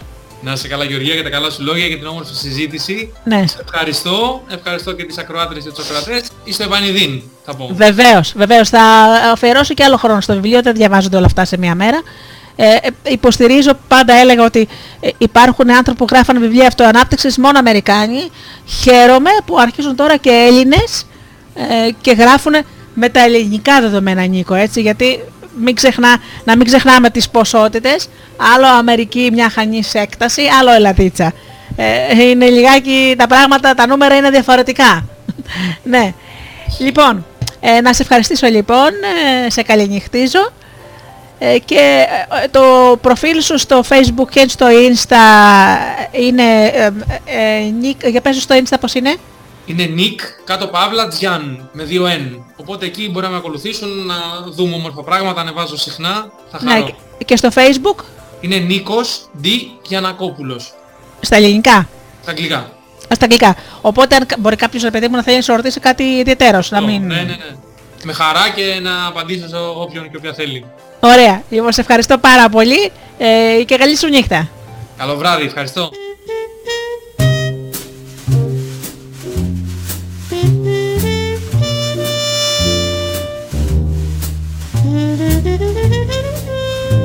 Λοιπόν, η συνέντευξη με τον εξαιρετικό Νίκο Γιαννακόπουλο μας πήγε μισή ώρα πιο μετά από την εκπομπή. Ελπίζω να το απολαύσατε κι εσείς, όπως απολαύσαμε κι εμείς ε, τη συζήτηση. Να ευχαριστήσω όλους, όλους, όλους τους φίλους που ε, συνδεθήκαν με το Studio Delta ε, για να ακούσουν ε, την εκπομπή «Άνθρωποι και Ιστορίες» και να δώσω ραντεβού για την επόμενη Παρασκευή στις οκτώ. Ως τότε, φίλοι μου, εύχομαι από καρδιάς να περνάτε καλά, να είστε καλά και αγαπήστε τον άνθρωπο που βλέπετε κάθε μέρα στον καθρέφτη. Καλό σας βράδυ.